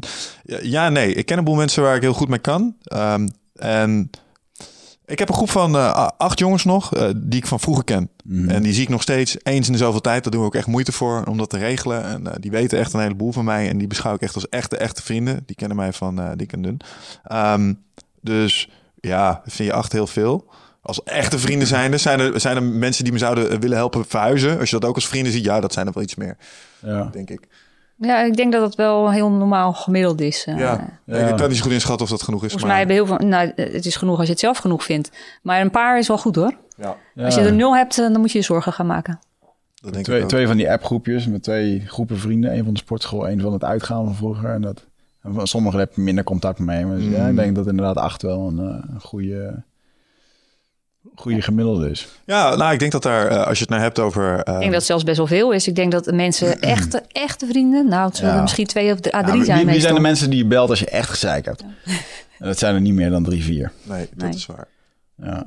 Misschien zelfs maar één, twee. Dus uh, mensen moeten zich niet, niet zorgen gaan maken. Als het is er allemaal wat voor gezeik. Ja, ja, dat is zeker waar. Dat is inderdaad wel een... een Hmm. Het schoot iets op mijn hoofd wat ik wilde zeggen, maar dan ben ik het kwijt. Ah. Uh. Ja, je kan er zelf over nadenken van, weet je, is het genoeg? Een aantal zegt helemaal niks. Het gaat om de kwaliteit en niet ja, om de kwantiteit. Dat, dat wilde ik zeggen. Dat, um, de laatste, eigenlijk heb ik me altijd al zo ontwikkeld dat ik... Uh, vriendschap hangt voor mij niet af uh, van uh, elkaar tien keer per jaar moeten zien. Nee. Zo van, uh, je bent geen goede vriend, want je, je bent er nooit. Ik ja. ben er gewoon, maar ik doe gewoon mijn eigen dingen. Dus ik heb gelukkig de vrienden om me heen die ik uh, één keer in de drie maanden kan bellen of drie keer per dag. Ja. En dan is het altijd goed. En, uh, ja. ja, het is wel grappig. Ik, in dat opzicht, als ik aan mijn vriendschappen denk, het zijn allemaal wel... Uh, de mensen die dichtst bij me staan, ken ik wel ook echt heel erg lang. Mm. Snap je? Ja, je, je ja. ziet wel dat je die, die fundamenten ja. voor vriendschap... Die, die leg je uh, wel redelijk vroeg in je leven. Ik, ik ken niet heel veel mensen die ik later er nog eens een keer aan toegevoegd. Mensen die ik wel ben gaan mogen en zo... maar op een of andere manier zit je toch op een ander niveau of zo. Snap wat ik bedoel? Bij mij is dat gegroeid vanaf mijn uh, vijftiende. Dat zijn jongens van de sporten, want ik was alleen maar sporten. Ja. En die andere groep is wel een beetje gekomen om achttiende, negentiende. Ja. Voor die tijd, voor mijn vijftiende. Er is één jonge boy, wat uh, een van mijn beste vrienden is. Die, die uh, ken ik al vanaf groep vier. Uh, mooi. Dat is fucking mooi. Af groep zeven kwam hij bij ons. Hij kwam van een andere basisschool, mm. kwam bij ons. En uh, uh, tot nu nog steeds gewoon goede vrienden. En dat is wel uniek. Maar verder van die basisschool... Ja, nu op Facebook is het leuk om af en toe... Uh, zie je namen voorbij komen en denk hey, wat is voor hem terechtgekomen? Oh, hij ja. ziet er zo uit, weet je wel. En, uh, ja. uh, maar dat is maar eentje. Maar daarvoor? Nee, echt niet. Dus ik, ik zou ook niet... Uh, ik weet nog dat er toen heel veel discussie was over... Uh, als kinderen dan gingen verhuizen in een basisschooltijd... en dat dat... Oh, je moet ze niet wegnemen van hun vriendjes en dat soort dingen.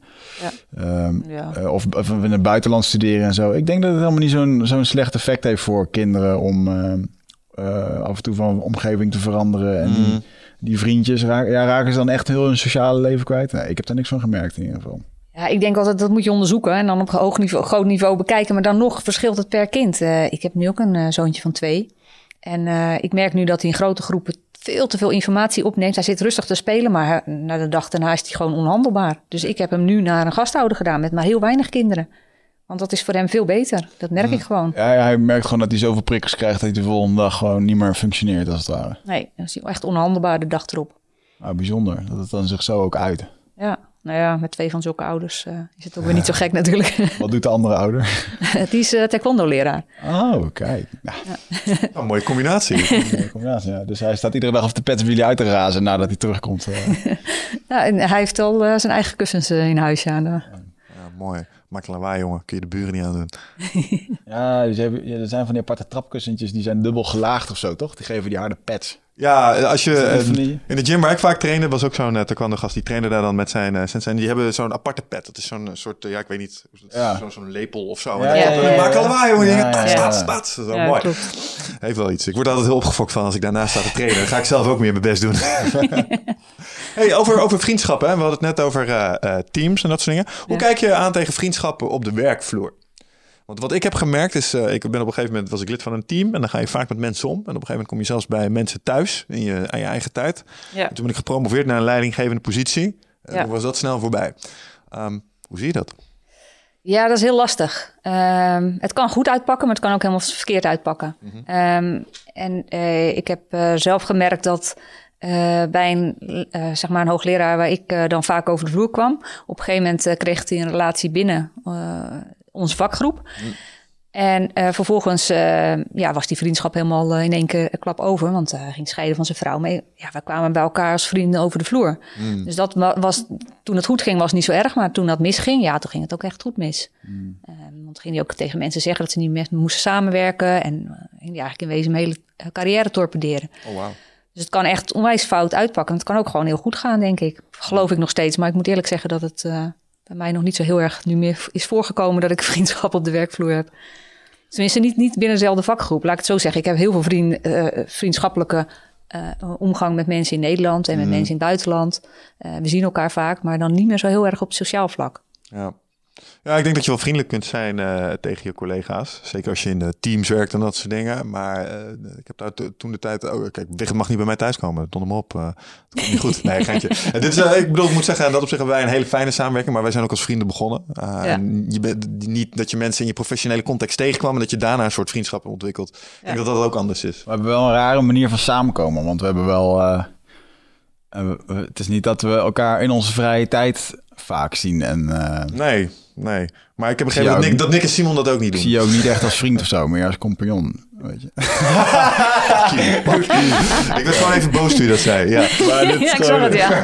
Ja, maar jullie kunnen dingen wel tegen elkaar zeggen en dat is wel heel belangrijk. Dat is de ik basis denk dat dat... geweest van onze ja, ja, samenwerking. Ik denk dat dat een van de krachtigste ingrediënten is. Wij, wij winnen er geen doekjes omheen. Als je extreem leuk. eerlijk tegen elkaar kunt zijn, dan uh, ik denk, kan het heel goed uitpakken. Ja, en het ook kunnen uh, uh, absorben en... Uh, manager, ja. Ja, maar het ja. is wel... Uh, uh, ik merk wel dat onze dynamiek uh, wel anders, uh, anders is dan bij andere uh, collega's. Ik had bijvoorbeeld bij mijn vorige bedrijf... Uh, zaten drie investeerders en die, uh, ja, die, die werkten echt met elkaar. We waren ook wel natuurlijk vrienden, maar die werkten gewoon met elkaar. Maar daarbuiten heel amper... Uh, contact. Contact of dingen. En dat, uh, maar goed, dat ontwikkelt zich natuurlijk zo. Ja. Ja, maar wat ik al zei, wij, wij belden elkaar uh, voordat we begonnen samenwerken, hadden we elkaar ook wel aan de lijn over dingen des, uh, van het leven, zeg maar. En uh, mm. veel over gesproken, destijds over je broer, over mijn moeder. Uh, ja, dat schept toch een soort andere band, denk ik. En dat ja. is anders dan iets wat je opbouwt op het moment dat je gaat, uh, ja. uh, dat je mensen leert kennen in een professionele context. Ja, dus als je een soort disclosure naar elkaar toe hebt, dat schept al heel veel vertrouwelijkheid en een band. Ja. Ja, dat noemen we dan. We kennen elkaars diepste geheimen. En we hebben ook, ook een soort van leverage. Ja, dat heet mad volgens mij. Uh, mutually assured destruction. Ja, dat, ja, ja, als jij zegt, dan, als jij gaat delen, dan ga ik delen. En dan ja, komen we allebei bekijkt af. Ja, dan, ja, dat is wel de... Het is een soort een beetje een nucleair wapenbeleid. Ja, dat is wel wat ik bedoel. Ja. Ja. Maar goed, als je het nu weer deelt uh, met iedereen, dan, uh, dan ja, is het geen leverage meer natuurlijk. Weg. Ja. Ik denk dat dat ook de beste manier is als er ooit iets... Uh, um, je ziet dat wel eens bij bekende Nederlanders. Dan komt er iets uit over ze en dan gaan ze daar heel krampachtig over. Ja. Ik denk, nou, het beste wat je kan doen nu is er gewoon inhangen. Klopt. Gewoon helemaal omarmen en ermee ja. rollen. En ja. dan ben je er vanaf. Dan heb je het klopt. gehad. Je zeg gewoon van, het aan. klopt. Het is helemaal waar wat je ja, zegt. Patricia Pai had gewoon direct de dag daarna op Instagram moeten komen met appelsap en gewoon er een grapje over moeten maken, bij wijze van spreken. Ja, haal je ook de angel eruit. Ja, ja dan is het ja, toch ja, klaar. Dat was, dat was met de computer gemaakt, hè? Ja, dat was niet echt. Fake news. Fake news. Dat is, oh, dat is trouwens wel bizar. Ik zat er nog te kijken vorige week. Een... Um, Het ging over fake news. Dat ze nu dus al met artificial intelligence um, gezichten kunnen namaken. En je mm-hmm. zag gewoon president Poetin anders nagemaakt. Die gewoon... Uh, wow, wow, wow. En er zat gewoon iemand met allemaal metertjes op zijn hoofd. Net zoals dat, dat ze Pirate of the Caribbean's opnemen. Mm-hmm. En die man die zat gewoon te praten. En joh, het leek gewoon levens-echt. Zet daar mm-hmm. een stemvervormer onder. Die, uh, ja. uh, dat wordt echt gevaarlijk hoor in de toekomst. Ik hoorde Dan Carlin uh, vertellen in een andere podcast. Dat is een uh, historicus en die heeft een hele leuke podcast over geschiedenis. Uh, dat ze met alle fragmenten, want er staan meer dan dertig uur audiomateriaal van hem online. Ja. Heeft iemand uh, de moeite genomen om dat aan elkaar vast te knippen en plakken. Zodat alles wat hij zei plots hele boute politieke statements werden. Ja. En, en dat had hij gewoon op het internet gefloten. Zo van, er is nu al een stukje video waar ik hele rare dingen zeg over dat ik Trump-fan ben. En zo ben ik helemaal niet. Uh, en dat hebben ze gewoon zo achter elkaar geëdit. En hij zegt, het is net alsof ik het echt zeg. Wauw. Mm. Ik ben het. En um, nu moet ik dit straks gaan bestrijden. Snap je? Nu moet ik straks gaan vertellen, nee, dat heb ik helemaal niet verteld. Ja. En, en peuten mensen dan, dan nog maar eens aan het verstand dat je het niet was. Ja, maar ik heb hier toch echt een video waar jij dit aan het vertellen bent. Ja. Dat is ja. raar. Ja, heel bizar. Maar gaan we dat regelen? Hij had wel een hele grappige quote daarin. Dat uh, deze man vertelt, uh, is een geschiedenisleraar die vertelt over uh, de, de Mongolen, Genghis Khan. En die kan dat op zo'n mooie manier doen. En mm-hmm. daar betalen mensen hem voor die podcast. En dat hij op een gegeven moment een, uh, een brief kreeg, dat hij was uitgenodigd. Oh ja. Kreeg hij een soort van brief van de overheid. Uh, ticket werd betaald, maar hij moest naar Washington komen. En hij denkt, ja, dit is, dit is gewoon een grap. En het zag er ook niet... Hij kreeg gewoon dat briefje en zo. Hij, hij belde naar een of ander. Toen zei hij ook verder, krijg ik een of andere Duits sprekende... met een Duits accent, een of andere dude aan de telefoon. Nou, die brief was dan wel echt. En of ik dan naar Washington wilde komen voor uh, iets van advies of zo. Denktank.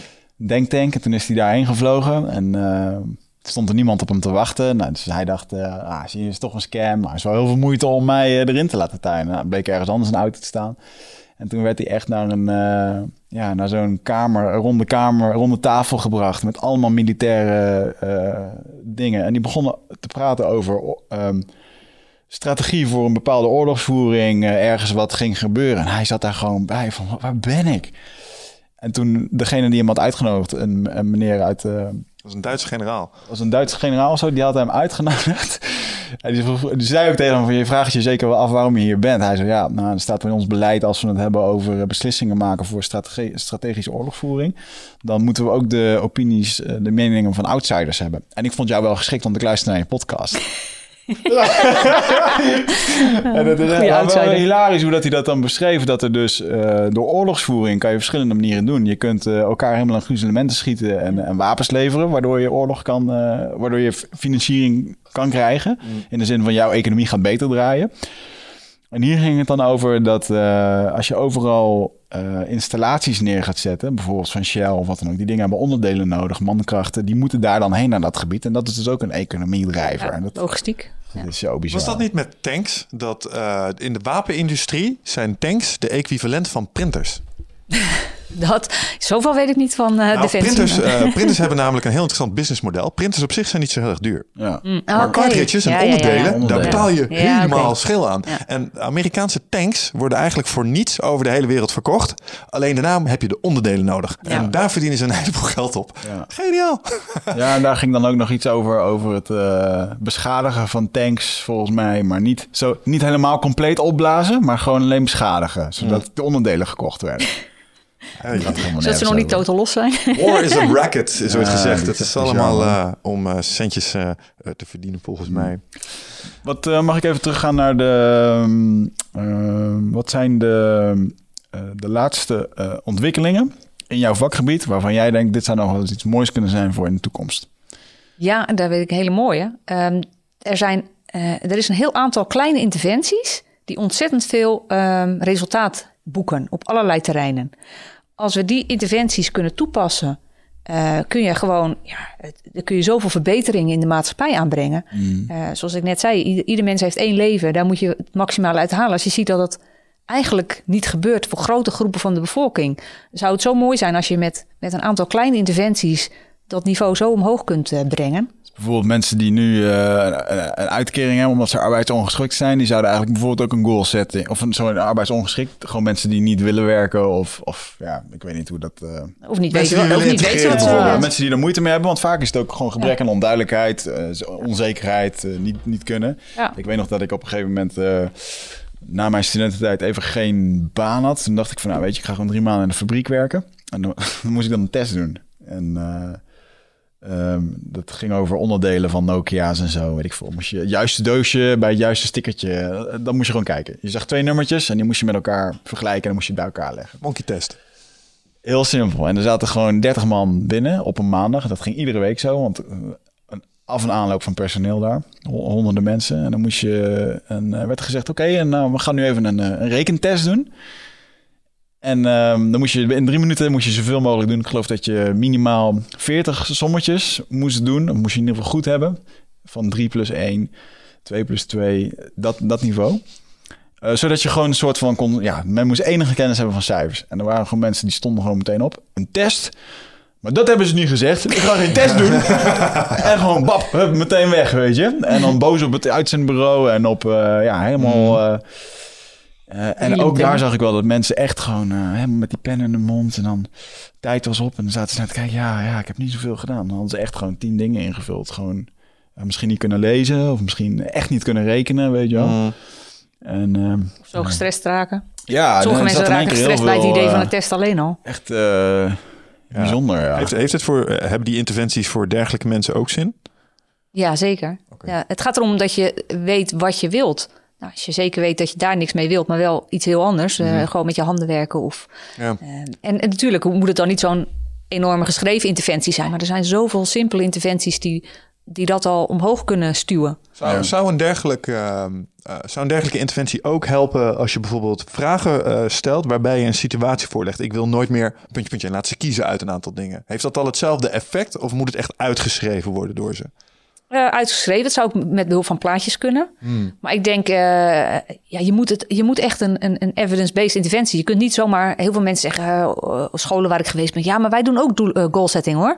En dan uh, vragen we gewoon, uh, wat zijn jullie doelen? Ja, dat werkt dus niet. Hmm. Je moet wel, uh, het moet wel ongeveer die structuur hebben uh, die, ik, uh, ja, die het heeft, zeg maar. Dat die snap het... ik. En je had het over een serie aan kleine interventies. Ik neem aan dat goalsetting er één van is. Wat zijn mm-hmm. nog andere? Uh, er zijn bijvoorbeeld uh, een interventie uh, die je nalaat denken van... hoe kan ik uh, deze wereld een betere plaats maken? Een hele simpele interventie en daar mag je dan een paar minuten over schrijven. Dat blijkt ook al te helpen. Daar gaan mensen uh, uh, voelen zich er al, al prettiger bij.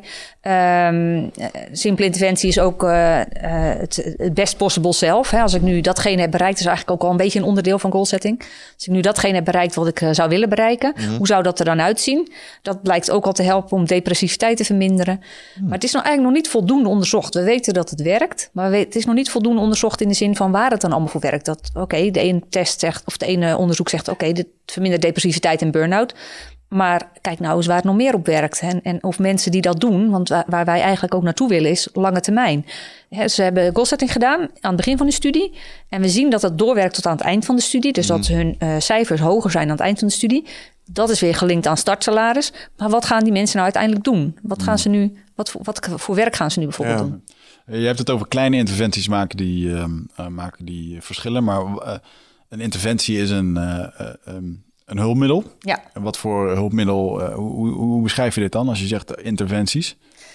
Uh, nou, de goalsetting is dan, zie ik ja, dan okay. bijvoorbeeld als een interventie. Maar eigenlijk is het, het, het mooie is, we hebben nu, uh, ik, ik, dus toen ik studie, uh, psychologie ging studeren, was er nog niet zo duidelijk wat nou wel en niet werkte. En eigenlijk is de tijd aangebroken dat we veel meer kunnen zeggen... dit werkt wel en dit werkt niet. En zo werkt het precies. Als ik, als ik luister naar wat je omschrijft, wat je doet... is volgens mij het achterliggende mechanisme is expliciteren. Ja. In, in alle gevallen die ik je omschrijf... is het eigenlijk gewoon iets wat fuzzy in je hoofd zit. Ja. Concreet maken. Klopt, ja. Klopt. En dat is eigenlijk het hele, dat is eigenlijk het hele eieren eten. Maar het is wel superbelangrijk. Want waarom zou je de rest van je leven denken van... ik zou eigenlijk wel dit willen, ik zou misschien ook wel dat willen. Misschien wil ik mm. ook wel leren gitaar spelen. Misschien wil ik ook wel... Ja, misschien had ik dat andere keuze moeten maken. Mensen op hun sterfbed uh, uh, is wel gevraagd van wat ze het meest uh, uh, erg vonden. Hè? Dat, mm-hmm. En dan blijkt het dat er zijn van uh, met name keuzes te zijn die ze niet gemaakt hebben. Dus hele mooie kansen geboden gekregen, maar er gewoon niet op ingegaan zijn. Mm-hmm. Ja. Maar bewust die keuzes maken. Gewoon eens even schrijven. Waarom doe ik het wel, waarom doe ik het niet?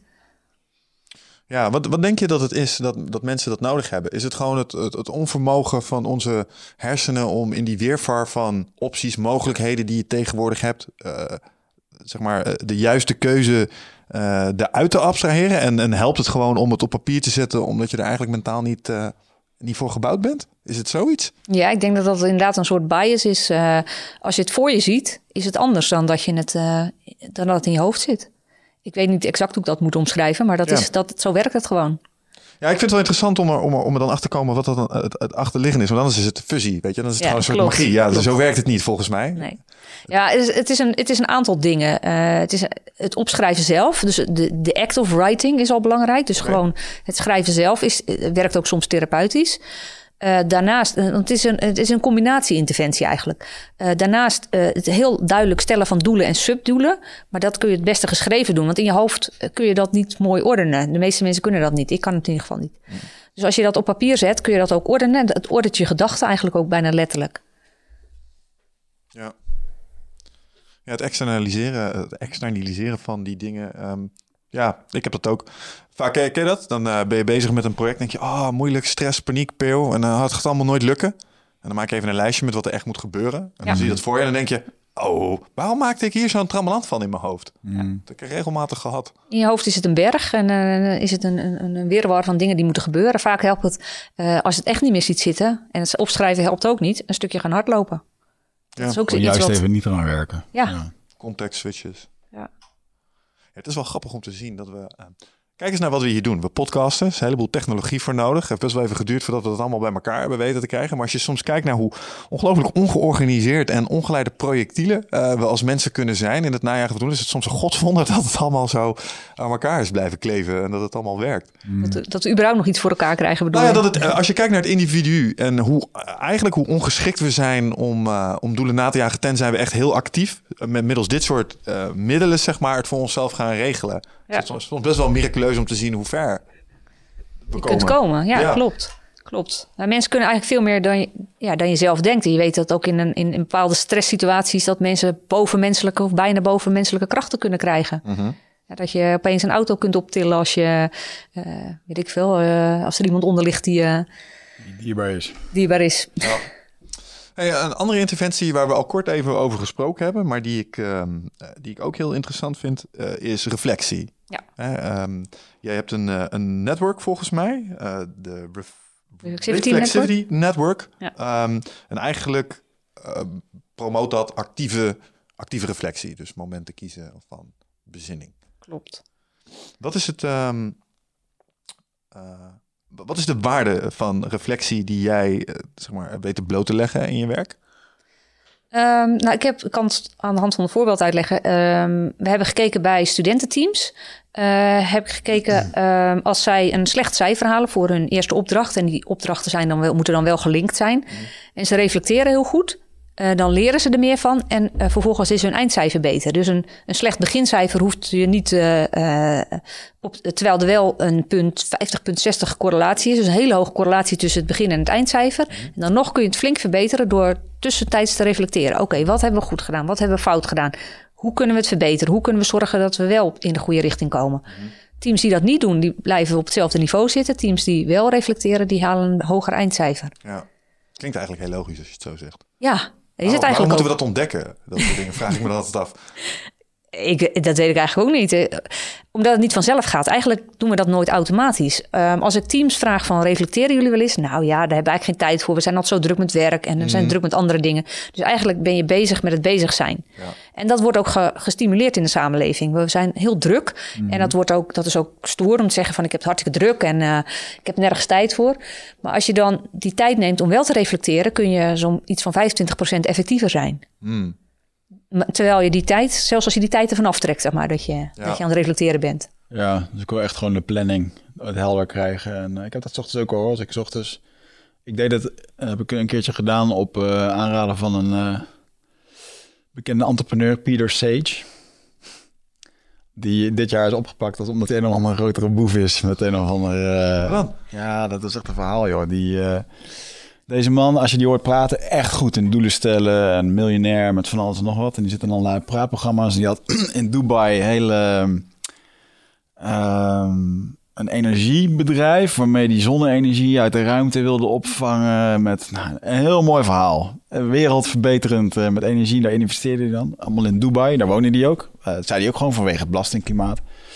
En heel veel in persoonlijk leiderschap. En uh, deze man geeft echt goede trainingen. En ook over uh, hoe je als persoon in elkaar zit. Uh, in relaties. En uh, hij kon het fantastisch verwoorden. En uh, man had eigenlijk wel een beetje heldenstatus bij mij. En op een gegeven moment, uh, wat bleek nou? Dat hij uh, een deal had gemaakt met H P, Hewlett Packard, mm. over servers. Dus hij kocht dan die servers in voor zijn bedrijf. Als zijnde van, luister, wij zijn dit grote bedrijf, we zijn de wereld aan het spelen met, met schone energie en dat soort dingen.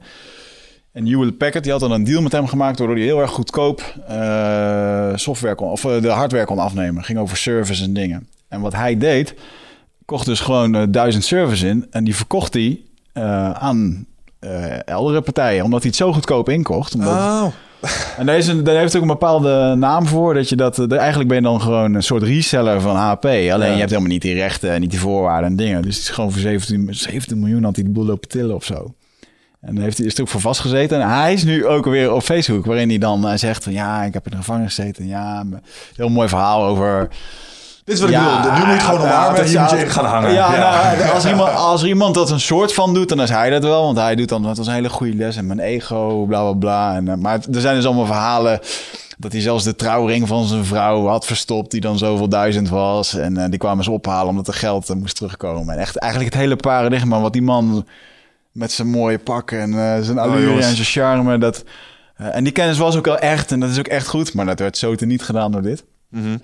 En hoe kwam ik hierop? En dan wil je een tip delen van deze man. Dat, ja. was, dat is waar je heen aan het werken was. Uh, waar ging, wat was de tip en soms nou? Soms hebben mensen heel erg twee kanten. Hè? Vooral, ja. uh, ik, ik, ken, even... ik ken deze man niet persoonlijk natuurlijk. Wat was nou de tip die ik wilde delen? Waar hadden we het over? Oh, wat slecht. Ik weet het niet meer. Ik zit ook te graven. Ik ben het even kwijt. Tip, Maakt niet uit. Uh, laat me er even over denken. Wat was nou de tip joh, dat deze man gaf? Geen idee. Maar ja, het, kom, het schiet je zo te binnen. Maar even ja. over wat jij zegt. Um, ik denk dat dat ook wel waar is hoor. De dualiteit in uh, mensen. Het, het stevig is het gevaar voor mensen op een voetstuk zitten trouwens. Ja, vaak hebben mensen, die mensen toch narcistische trekken. Soms ook machiavellianistische trekken. Mm-hmm. Uh, en dat kan heel... Uh, ja, dat kan je juist ook heel erg aantrekken. En dat geeft ze ook veel meer status. Maar hoe hoger ze komen, hoe minder... Ja, veilbaar ze bijna zijn. Ja. En dan kunnen die narcistische trekkers behoorlijk op gaan breken. Laten we het daar eens over hebben, over dark agendas. Ja. Um, je had het over Machiavelliaans. Ja. Uh, ik heb wel eens een uh, sterkte-zwakte-analyse van mezelf gemaakt... die ik ook deel in mijn masterclasses. En dan staat dat bij, ik, ben, ik heb het Machiavelliaanse gedachtegoed. Ik kan heel erg plotten, zeg maar. En bezig mm-hmm. zijn met hoe je zeg maar, op plekjes kan komen. En wat ik ook merk is, ik heb een agenda die ik deel met mensen. Maar er zijn ook doelen, die hou ik gewoon lekker voor mezelf... omdat ik weet dat die niet nobel zijn om te delen. Mm-hmm. Snap je? Mm-hmm. Um, hoe belangrijk is het om ook die doelen voor jezelf uh, wel eigenlijk uit te spreken? Ik zeg altijd, je, uh, als, jij, als jouw doel is gewoon... Um, Weet je wel, een beetje onderbiedig. Get money, fuck bitches. Als dat je doel is en dat brengt jou je bed uit, zeg maar. Ik vind het prima. Maar het is niet heel nobel om te zeggen, vinden we met z'n allen. Um, hoe kijk je daar tegenaan? Uh, ik denk dat je dat altijd in context moet zien. En um, hoe, als je daar andere schade mee toebrengt, dan zeg ik nee, dat is inderdaad niet goed.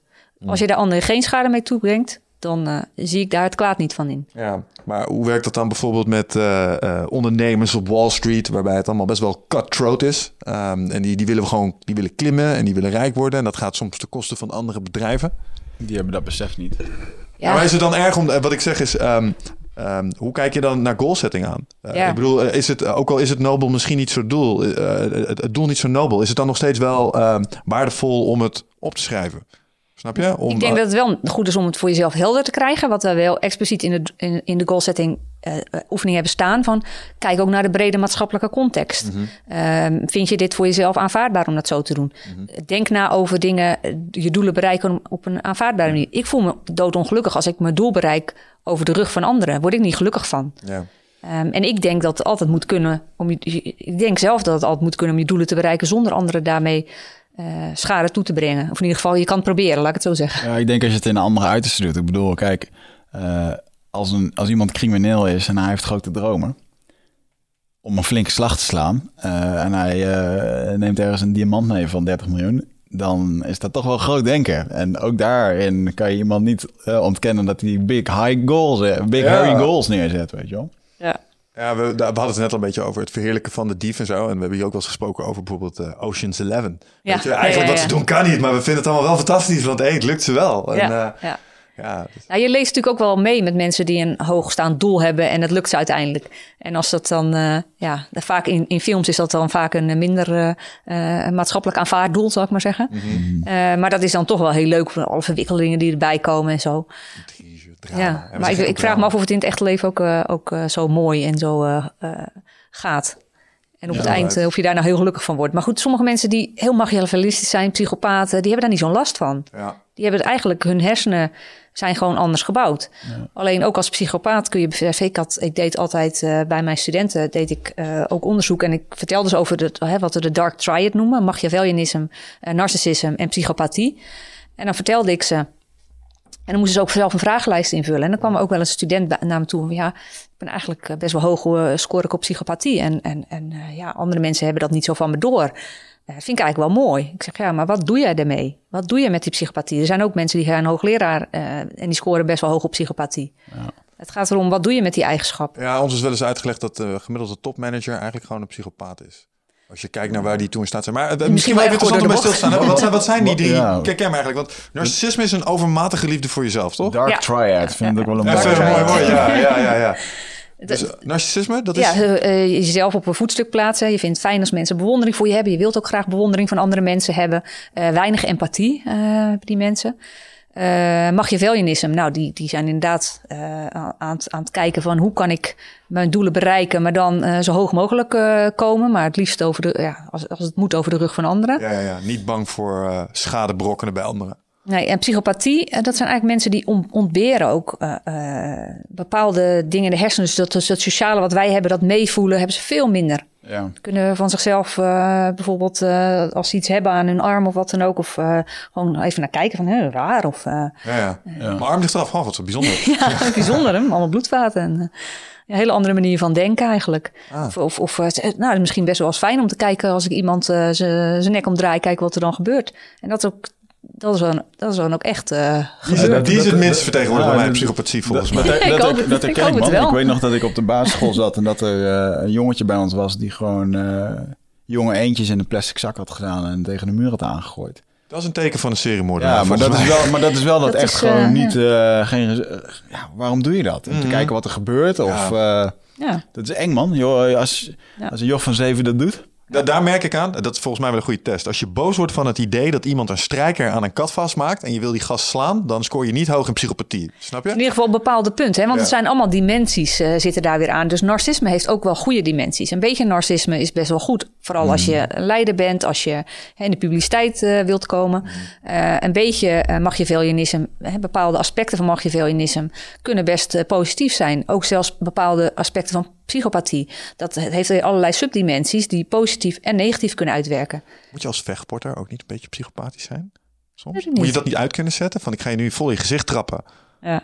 Het zou wel handig zijn. Moet je wel iets zijn. uitzetten, denk ik. Ja, het zou wel handig zijn. Ja, het is... Nee, want je kan het ook gewoon als sport zien, Michel. Exact. Ik zeg er echt nu even jouw naam achter. Ja. Ja. Omdat jij emotioneel betrokken bent in je sparren. Dat klopt. Ik wil graag winnen. Als dat ik hoor ik vaak ben. van jou. Dan, ja, dat is, uh, ja. dan gaat bij jou echt een, uh, echt een hurr aan. Als je... ja. ah, alleen als de tegenstander op een niveau is dat hij het me echt moeilijk maakt. En dan, dan, dan, dan ja, merk ik dat daar extra... Uh, ja, maar daar is... zeg je het al. Dus je bent eigenlijk al bezig dat jij uh, niet uh, onder wil doen. Nee, wat ik niet doe... Uh, kijk, uh, nu klinkt het net zo. Uh, beginner spart tegen Michel. En uh, ah, ik moet winnen. En je stompt hem alle hoeken in. Zo is het niet.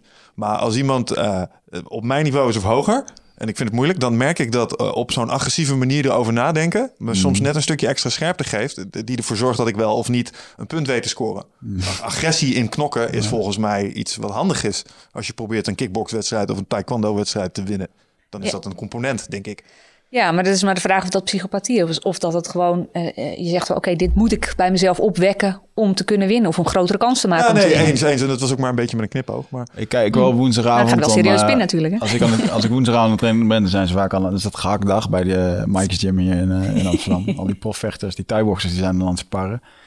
En dan zie je wel de verschillende types daartussen. Ja. Die gewoon uh, zonder blinken... een mindere aan het afranselen zijn, weet je wel. Ja. En dan zie je gewoon, ik zou dit niet meer relaxed vinden. Ik zou me ook niet goed voelen als ik dit bij hem zou doen. Ja. Nee, en als ik erin zou staan, zou ik ook zeggen... Uh, het vindt uh, niet mooi geweest. Ik ja, maar, die hebben, maar die hebben ook weer in hetzelfde effect... dat als iemand anders hard tegen hun gaat... dat ze ook niet echt een kick geven, weet je wel. Dat is echt de Fedors die... van de wereld. Ah, ah, dat ja. zijn... Uh, ja, mensen zitten bijzonder in elkaar. Weet je ja. wie dat is? Wie? Fedor? Nee. Fedor Emelianenko. Uh, dat was een, uh, een M M A-vechter. En die stond bekend om zijn uh, nou, bijna apathische blik. Hm? Als hij de ring in kwam. Als hij stond te wachten tot het vechten. Als hij inderdaad iemand aan het afranselen was. Het gewoon allemaal dezelfde deadpan face. Van, ja, het zal allemaal wel. Zo'n zo Rus die alles al een keer gezien had. Ja, hier. Ik heb hier al. The Last Emperor noemde ze hem ook. Een beetje zijn... Uh, oh ja, wow. De sto- stoïcijns uh, gezicht. Fedor. Hij kan zo in de film inderdaad. Ja. ja wat een figuur. Wat een figuur. Ja. Hey, uh, en op welk van die uh, Dark Triad uh, elementen scoor jij het hoogst, denk je, Wigert? Um, ik denk narcist. In de zin van um, uh, dat ik... Uh, ja, ik vind aandacht leuk.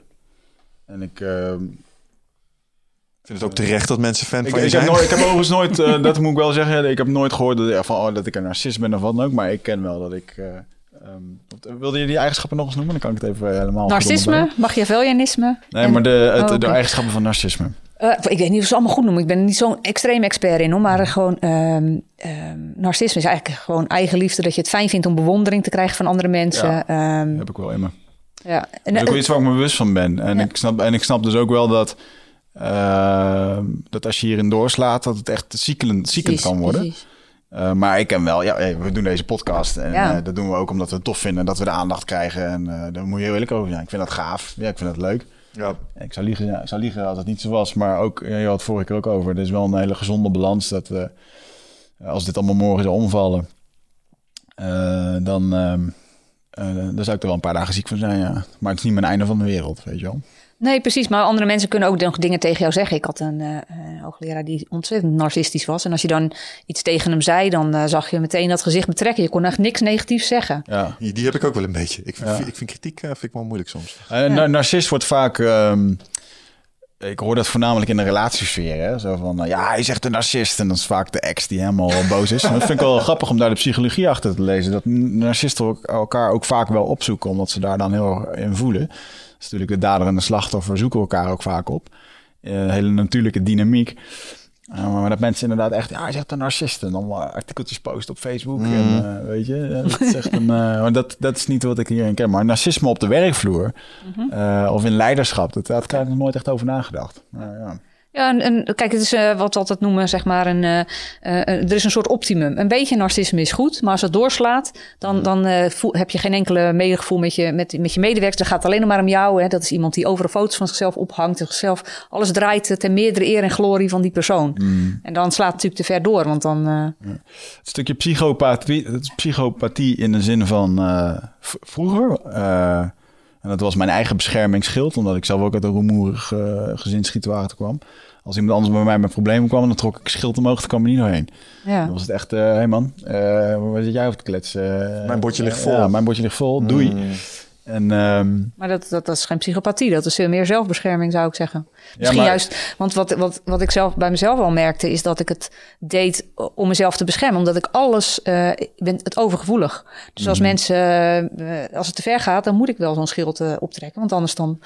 Of voor zo'n tele- televisieprogramma, dan moet ik ja. echt doen alsof het me niks doet. Want anders gaat het me wat doen. Ook, ook dat, maar ik denk ook serieus dat het uh, in sommige gevallen... Uh, puur omdat ik zo'n zelfmedelijden had op, op dat moment... dat ik ook echt, dat ik even...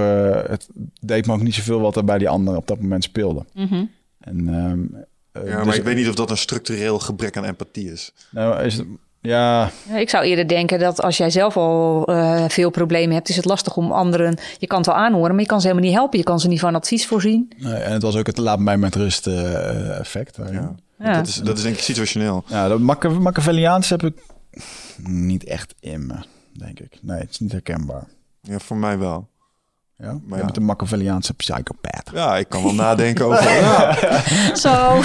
Luister, ik heb tijdens... Ik weet niet of er nog vrienden zijn de afgelopen. Ah, ik, heb, uh, ik heb op een gegeven moment wel uh, feedback gehad toen ik mijn team verliet. Toen heb ik iedereen gevraagd, joh, wat vond je van de samenwerking? Toen kreeg ik nog wel eens de feedback. Ah, jij bent niet bang om over lijken te gaan om je, om je positie te verbeteren. En mensen waren bang voor jou. Ja, en dat, dat, dat nou ja, ja omdat het soms eikel was. Ja, klopt. Ja. Ik ben echt wel onf- ik heb mensen aan het huilen gemaakt en daar ben ik niet trots op. Uh, nee. Dus uh, dat, is, uh, dat is helemaal geen mooie eigenschap. Dat is ook de reden om iets anders te gaan doen. Maar ik merk wel dat ik kan plotten en nadenken over hoe je op uh, plekken terechtkomt. Maar ja, misschien gaat dat ook wel hand in hand met goal setting. Ja. Mm-hmm. Snap je? Want een van de dingen die we, die we mensen ook wel eens leren zijn... maar denk nou eens na over dit alsof het een verhaal is. Mm-hmm. Dat is één. En elk verhaal heeft ook een soort van tegenstanders. En heeft een draak die je moet verslaan. En uh, er zijn krachtvelden die je bezig zijn. En ik denk dat je daar bewust van, uh, van zijn. Ja. Dat kan je wel uh, helpen bij het verbeteren van je, van je, van je succes. Ja. Ja, plus het feit dat je je bewust bent dat dit soort dingen in iedereen zitten. Ik bedoel, wij zitten hier nu over te kletsen en als mensen nu denken van... ah ja, daar hebben hun het over. Oh, dat, maar uiteindelijk heeft iedereen het in zich. Hey, ik mm-hmm. heb een mooi boekje voor je. The Laws of Power van uh, Robert Greene. Dat gaat hier helemaal over dat wij als mensen... Hè, als je nou echt hebt over machtsfilosofie, mm-hmm. hoe kun je klimmen? Uh, mm-hmm. En wat, wat zijn dingen die je moet doen en dingen die je niet moet doen? Mm-hmm. Uh, sommige zijn heel onethisch die je dan leert van die wetmatigheden. Maar zeg bijvoorbeeld, uh, never outshine the master. Mm. Zeg maar, als jij naast iemand werkt als tweede hand en uh, jij gaat in de shine van, uh, van een uh, meerdere staan, dan kon je nog wel eens op zijn narcistische uh, te kleine tenen trappen en dan ja. gaat hij je eruit werken, want je bent plots een bedreiging geworden. Ja, maar daar mag je best ook... rekening mee houden dat dat bestaat. Klopt, maar het is ook wel, ook wel jammer, want daardoor um, eigenlijk denk ik zelf, als jij een goede leider bent, dan moet je bedenken dat jouw medewerkers of de mensen die, die jij aanstuurt, moeten beter worden dan jij. Dus ik heb... I agree. Maar wat nou als je onder een leider werkt die niet zo is? Nee, de meeste mensen vinden dat heel vervelend. Het is ook heel naar, want zelfs als ik zou denken van... hé, hey, uh, ik heb iemand die uh, mijn naaste medewerker gaat beter worden dan ik... dat, dat knaagt wel even aan mijn zelfwaardegevoel. Ja. Maar tegelijkertijd moet ik dat wel uh, proberen te accepteren. Ja. ja, dat snap ik wel. Dus ja, daar hebben we soms wel, uh, oh, wel wat trekjes in. En jijzelf? Ikzelf? Um, ik denk dat ik van deze drie uh, hooguit... op narcisme wel een beetje score. Ja. ja, misschien ook als docent moet je dat ook wel weer een klein beetje. Ja, ik vond het leukst om een grote groep uh, college te geven. En de studenten kwamen ook altijd naar mijn college. En bij de meeste waren er na twee weken van de achthonderd, tweehonderd. Bij mij bleven er gewoon zevenhonderd à achthonderd komen. Mm-hmm. Dus dat vond, dat vond ik heel leuk. Want ik denk, ja, ik wil dat ze naar mijn college komen. Ik heb iets zinnigs te vertellen. Oh. Maar dat, die houding moet je ook wel een beetje hebben natuurlijk. Casper van der Meulen zei het ook, hè. De snelste manier om een held te worden is gewoon docent worden. Of leraar worden. Mm. En ik denk dat als je een held wil zijn, dat er ook wel een klein beetje... We gaan hoofdrollen spelen, Stijn. En dan wil je zo af en toe even mensen beïnvloeden. Dat is, daar zit wel een vorm van narcisme in, denk ik dan, ja. Ja. Leuk. Naar ik, ik, woord, maak naar, naar woord, terwijl het helemaal niet slecht hoeft te zijn. Narcisme ja. hoeft niet per se slecht te zijn. Als, nee. uh, ik, uh, als je me niet het gevoel... Ik zeg altijd ook tegen mensen van... zeg nou tegen mij als ik een beetje te, uh, ga doorslaan. Want natuurlijk vind je het leuk om jezelf te zien. Maar ik uh, moet niet overal foto's van mezelf gaan ophangen. En... Uh, Nee, dat, ik ja, alleen, dat is alleen nog maar om mij draait. Social media is natuurlijk wel echt een, uh, nar- een narcistisch uh, uithangbord voor sommige mensen. Ja, ja, wat dat betreft scoor ik niet zo hoog. Of is dat voor iedereen? Ik zeg dan voor sommige mensen. Sommige mensen zullen nu denken, door jezelf. Maar uiteindelijk, ja, je zit gewoon foto's van jezelf te plaatsen. Alleen maar voor, voor, voor likes, voor dingetjes. Je zit een wereld te scheppen die... Ja. Uh, die er volgens jou goed uitziet, want anders zou je het niet plaatsen. Dat is best wel... Uh... Ja, maar dat is, dan kom je weer terug op dat uh, mensen willen er graag zo goed mogelijk uitzien. En als mm. je dan de evolutionaire psychologen vragen, waarom is dat? Nou, het is allemaal seksuele selectie. onder de streep. Swaap zegt dat ook. Het is allemaal gewoon om je genenpakket door te geven. Daarom doe je al die ellende onder de streep. Ook je doelen halen. Het is allemaal laten zien dat je comp- competenties hebt... en daarmee dat je genenpakket een bepaalde waarde heeft. Ik vind dat een hele cynische manier van kijken soms. Ja. Ergens denk ik dat het ook niet helemaal onwaar is. Het is niet helemaal onwaar. En als psycholoog voeg ik daar dan ook nog aan toe... dat, het, uh, dat je iets wilt nalaten. Dus dat je, zegt, ja. dat je het gevoel wil hebben dat als ik geleefd heb... dat uh, mensen misschien uh, me nog herinneren als ik... Uh, al lang niet meer bent. Oh, daar werd ik laatst boos van. Als je het nou over echte vrienden hebt... laatst zei een van mijn echte vrienden... Bert, ik weet niet of je het luistert, maar dat deed zeer. Die zei van, ja, maar denk je nou echt dat als je die podcast stopt... dat dat over jaren nog geluisterd wordt? Zei je dat serieus? Ja, dat zei hij, ja. Toen dacht... Je haalt de psychopaat in mij omhoog. Uh, ja, ja, jongen. Nee, maar toen, toen dacht ik van, ja, maar uh, is dat zo? Want uh, ik merkte dat uh, dit opnemen en dit op YouTube zetten... gaf mij een idee van, maar dit staat er tot in de oneindigheid... en daar gaan over honderd jaar misschien nog wel mensen naar luisteren... al is het maar uit een soort antropologische fascinatie met deze tijd... Um, maar daar ben je wel een soort van immortal mee geworden. Van lieve legacy. Dus daar mm. hebben we een soort legacy nagelaten. Tenminste, dat, dat, ja. daar herkende ik mee dat ik die vink kon zetten. Toen ja. die naam begon te tornen, dacht ik, hé, hey, hou dat eens ja. mee op. Ja, nee, dat, is, dat voelt niet fijn. Ja. Dat is iets heel bazaals, iets heel wezenlijks. Dus het is ja. helemaal niet gek dat je daar boos om werd. Ja, vond ik nee. wel, vond ik grappig om bij mezelf te merken. En natuurlijk, vrienden doen dat altijd met een knipoog. En wij kunnen dat tegen elkaar zeggen, Bert en ik. Maar desondanks ja. um, merkte ik wel, oh, dit raakt iets primairs. Dus dat bevestigt wel wat jij zegt. Ja, ja. Klopt. Waarom ligt hier een doorgescheurde foto van Bert? Uh, de, daar heb ik op gedart en ik heb zo oh. vaak... Nee, maar. Dan kan ik natuurlijk ook vragen waarom daar een Boeddha-beeld staat met een handgranaat. Nou. Ja, dat is een beetje yin en yang. Nou, om die dualiteit van het leven weer even te benadrukken. Aha, eigenlijk meer dat we gewoon, ze waren los, maar nu staan ze. We kregen wel eens een opmerking erover, hè, dat uh, hier mensen inderdaad heel boos over kunnen zijn. Ja.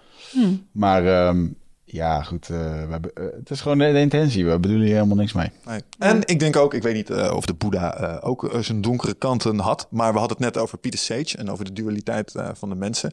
Maar uh, ik heb een keer een, een aflevering gezien van... Uh, ken je Penn en Teller? Weet je wie dat zijn? Nee.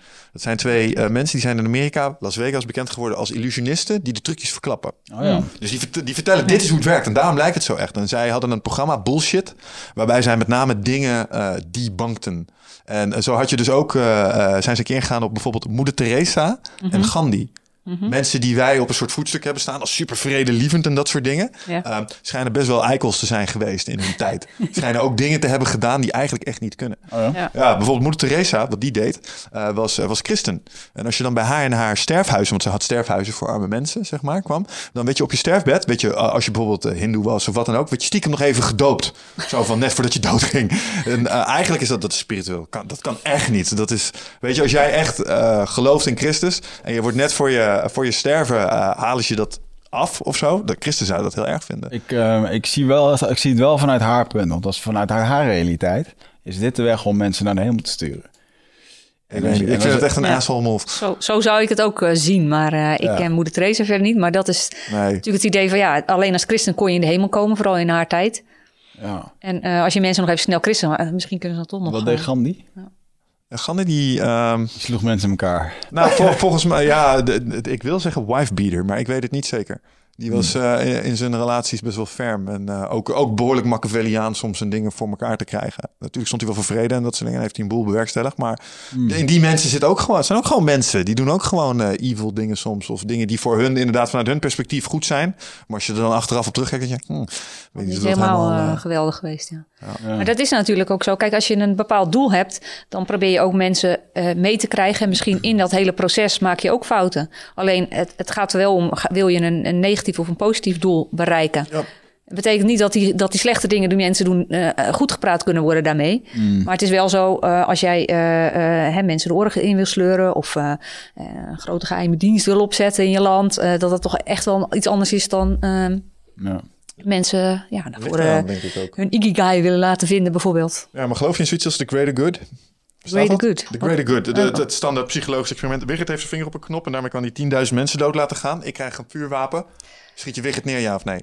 Uh, die vind ik altijd zo moeilijk. Ja, daar kan dat, ik dat is de vraag van, is er een greater good? Ik denk, ja, sorry, Wigert, you gotta go. Want tienduizend zielen, snap je? Ja. En ik vind het altijd heel, uh, ja, hoe noem je dat? Hoe groot is de kans dat ik met de situatie te maken krijg. Ik denk gewoon, ik wil niet met de situatie te maken krijgen. Ik weet dat ze het heel, dat het heel veel gebruikt wordt in de psychologie.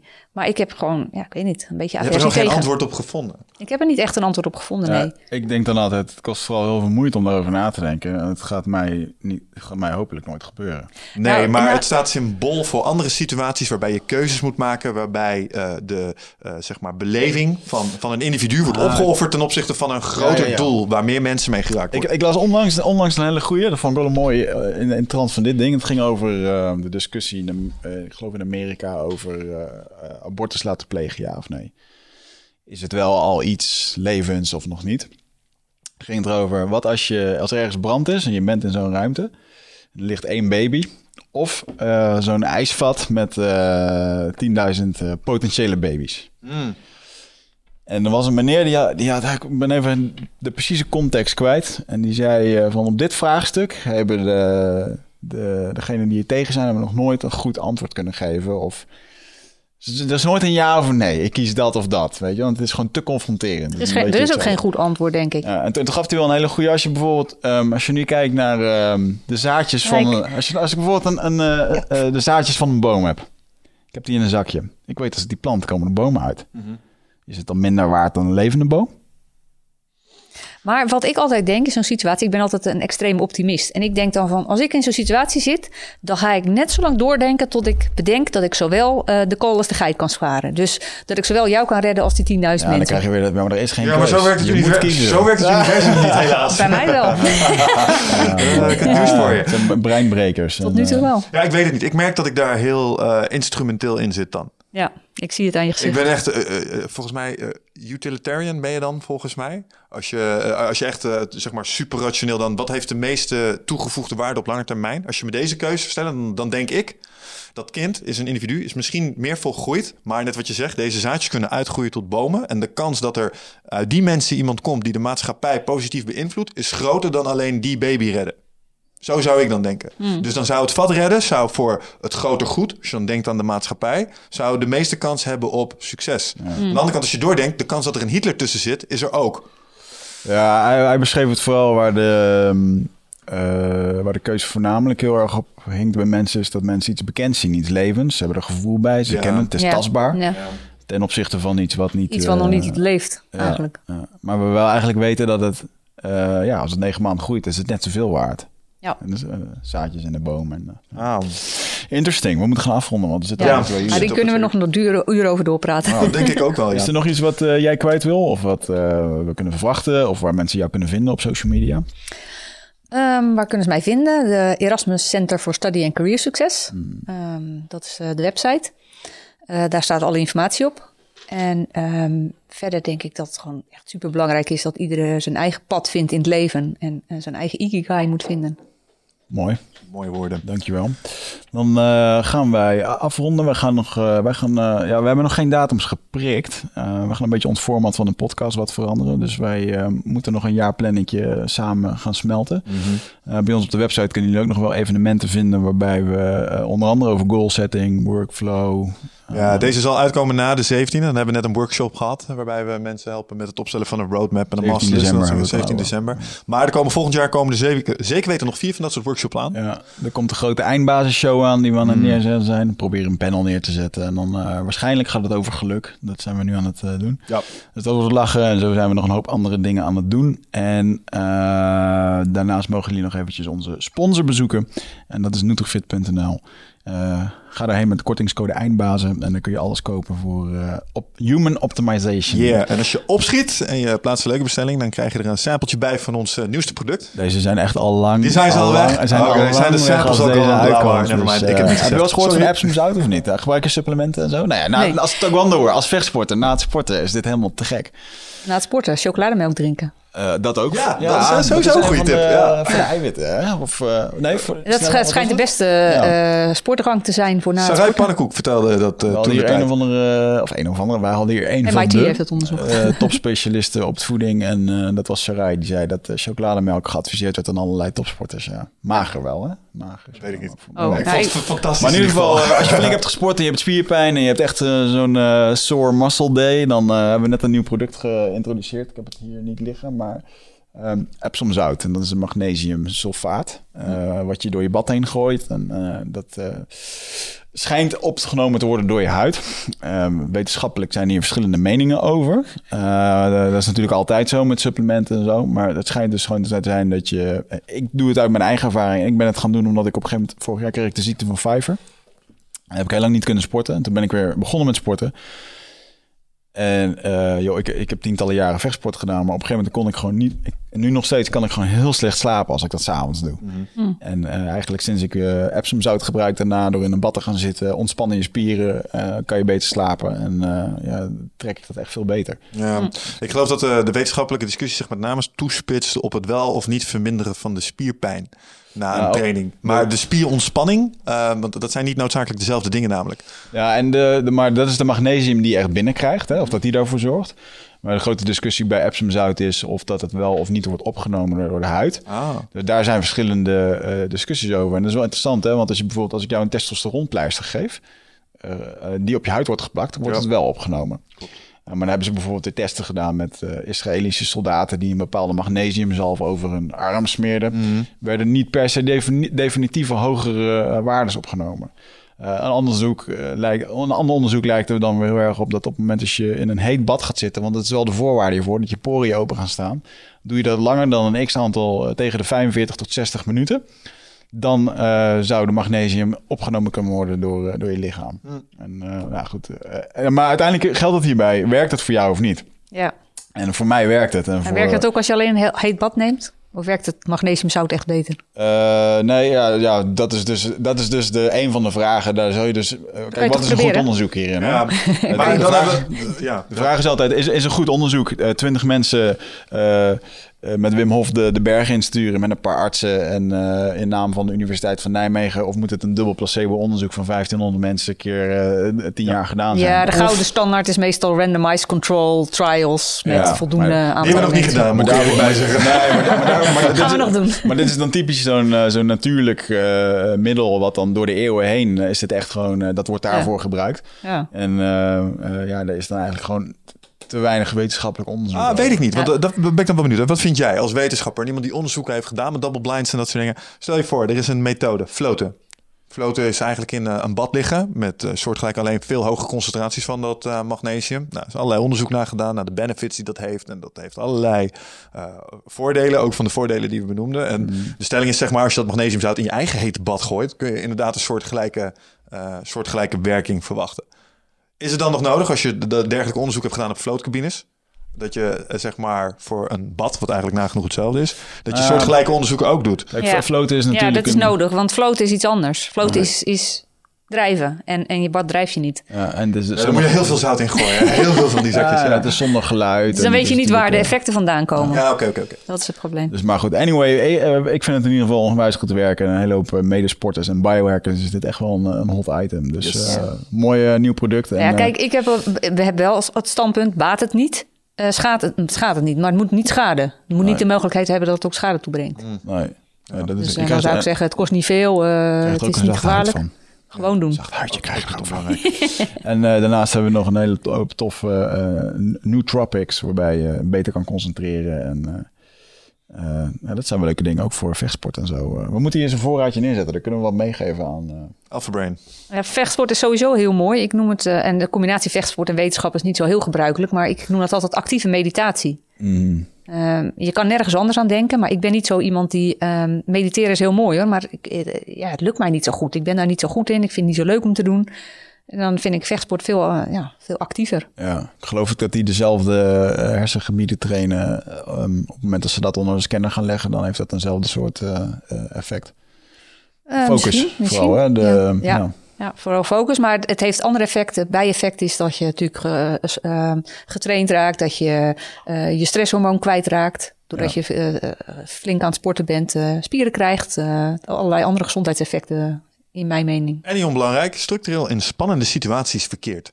Waardoor je referentiekader gewoon een beetje wordt opgerekt. Dat, dat viel mij op. Als je echt lekker fanatiek spart, ik denk dat jij ook wel eens uh, fanatiek gespart hebt, soms best wel eng. Ja. Dat is best wel spannend. Ja. En uh, wat mij dan opviel is als ik dan uh, daarna in een zakelijke context uh, zat, die ik ook wel een beetje spannend vind, dat ik het kon relativeren. Ja. Niemand probeert mijn hoofd de hier af te schoppen, zeg maar. Dat Klopt. Is al een stuk minder eng als vanavond weer. Klopt. Uh, bij mij uh, het meest spannende wat ik uh, moest doen uh, tot voor kort was het, het verdedigen van mijn proefschrift. Dat is in tweeduizend drie. Ja. Toen ben ik daarvoor even gaan hardlopen. Om uh, wat spanning kwijt te raken. Het, ging, het sloeg nergens op, dat hardlopen. Maar daarna voelde ik me toch iets beter. Ja, mooi. Nou, daar hebben jullie het, jongens. Iedereen de mat op. Ja, wat is je favoriete trap? Um, dat is uh, rondwaartstrap. Dubbele rondwaartstrap. Wat was de fancy Koreaanse naam ervoor? Um, Tollio. Tollio. Ja, wat had je ook allemaal? De twit. En, uh, twit, Tollio. Um, Miriel, weet ik veel. Nou, Miriel. Goed. All right. Mensen, bedankt voor het luisteren. Dankjewel voor je komst. Volgende keer. Oké. Okay. Ciao. Doei.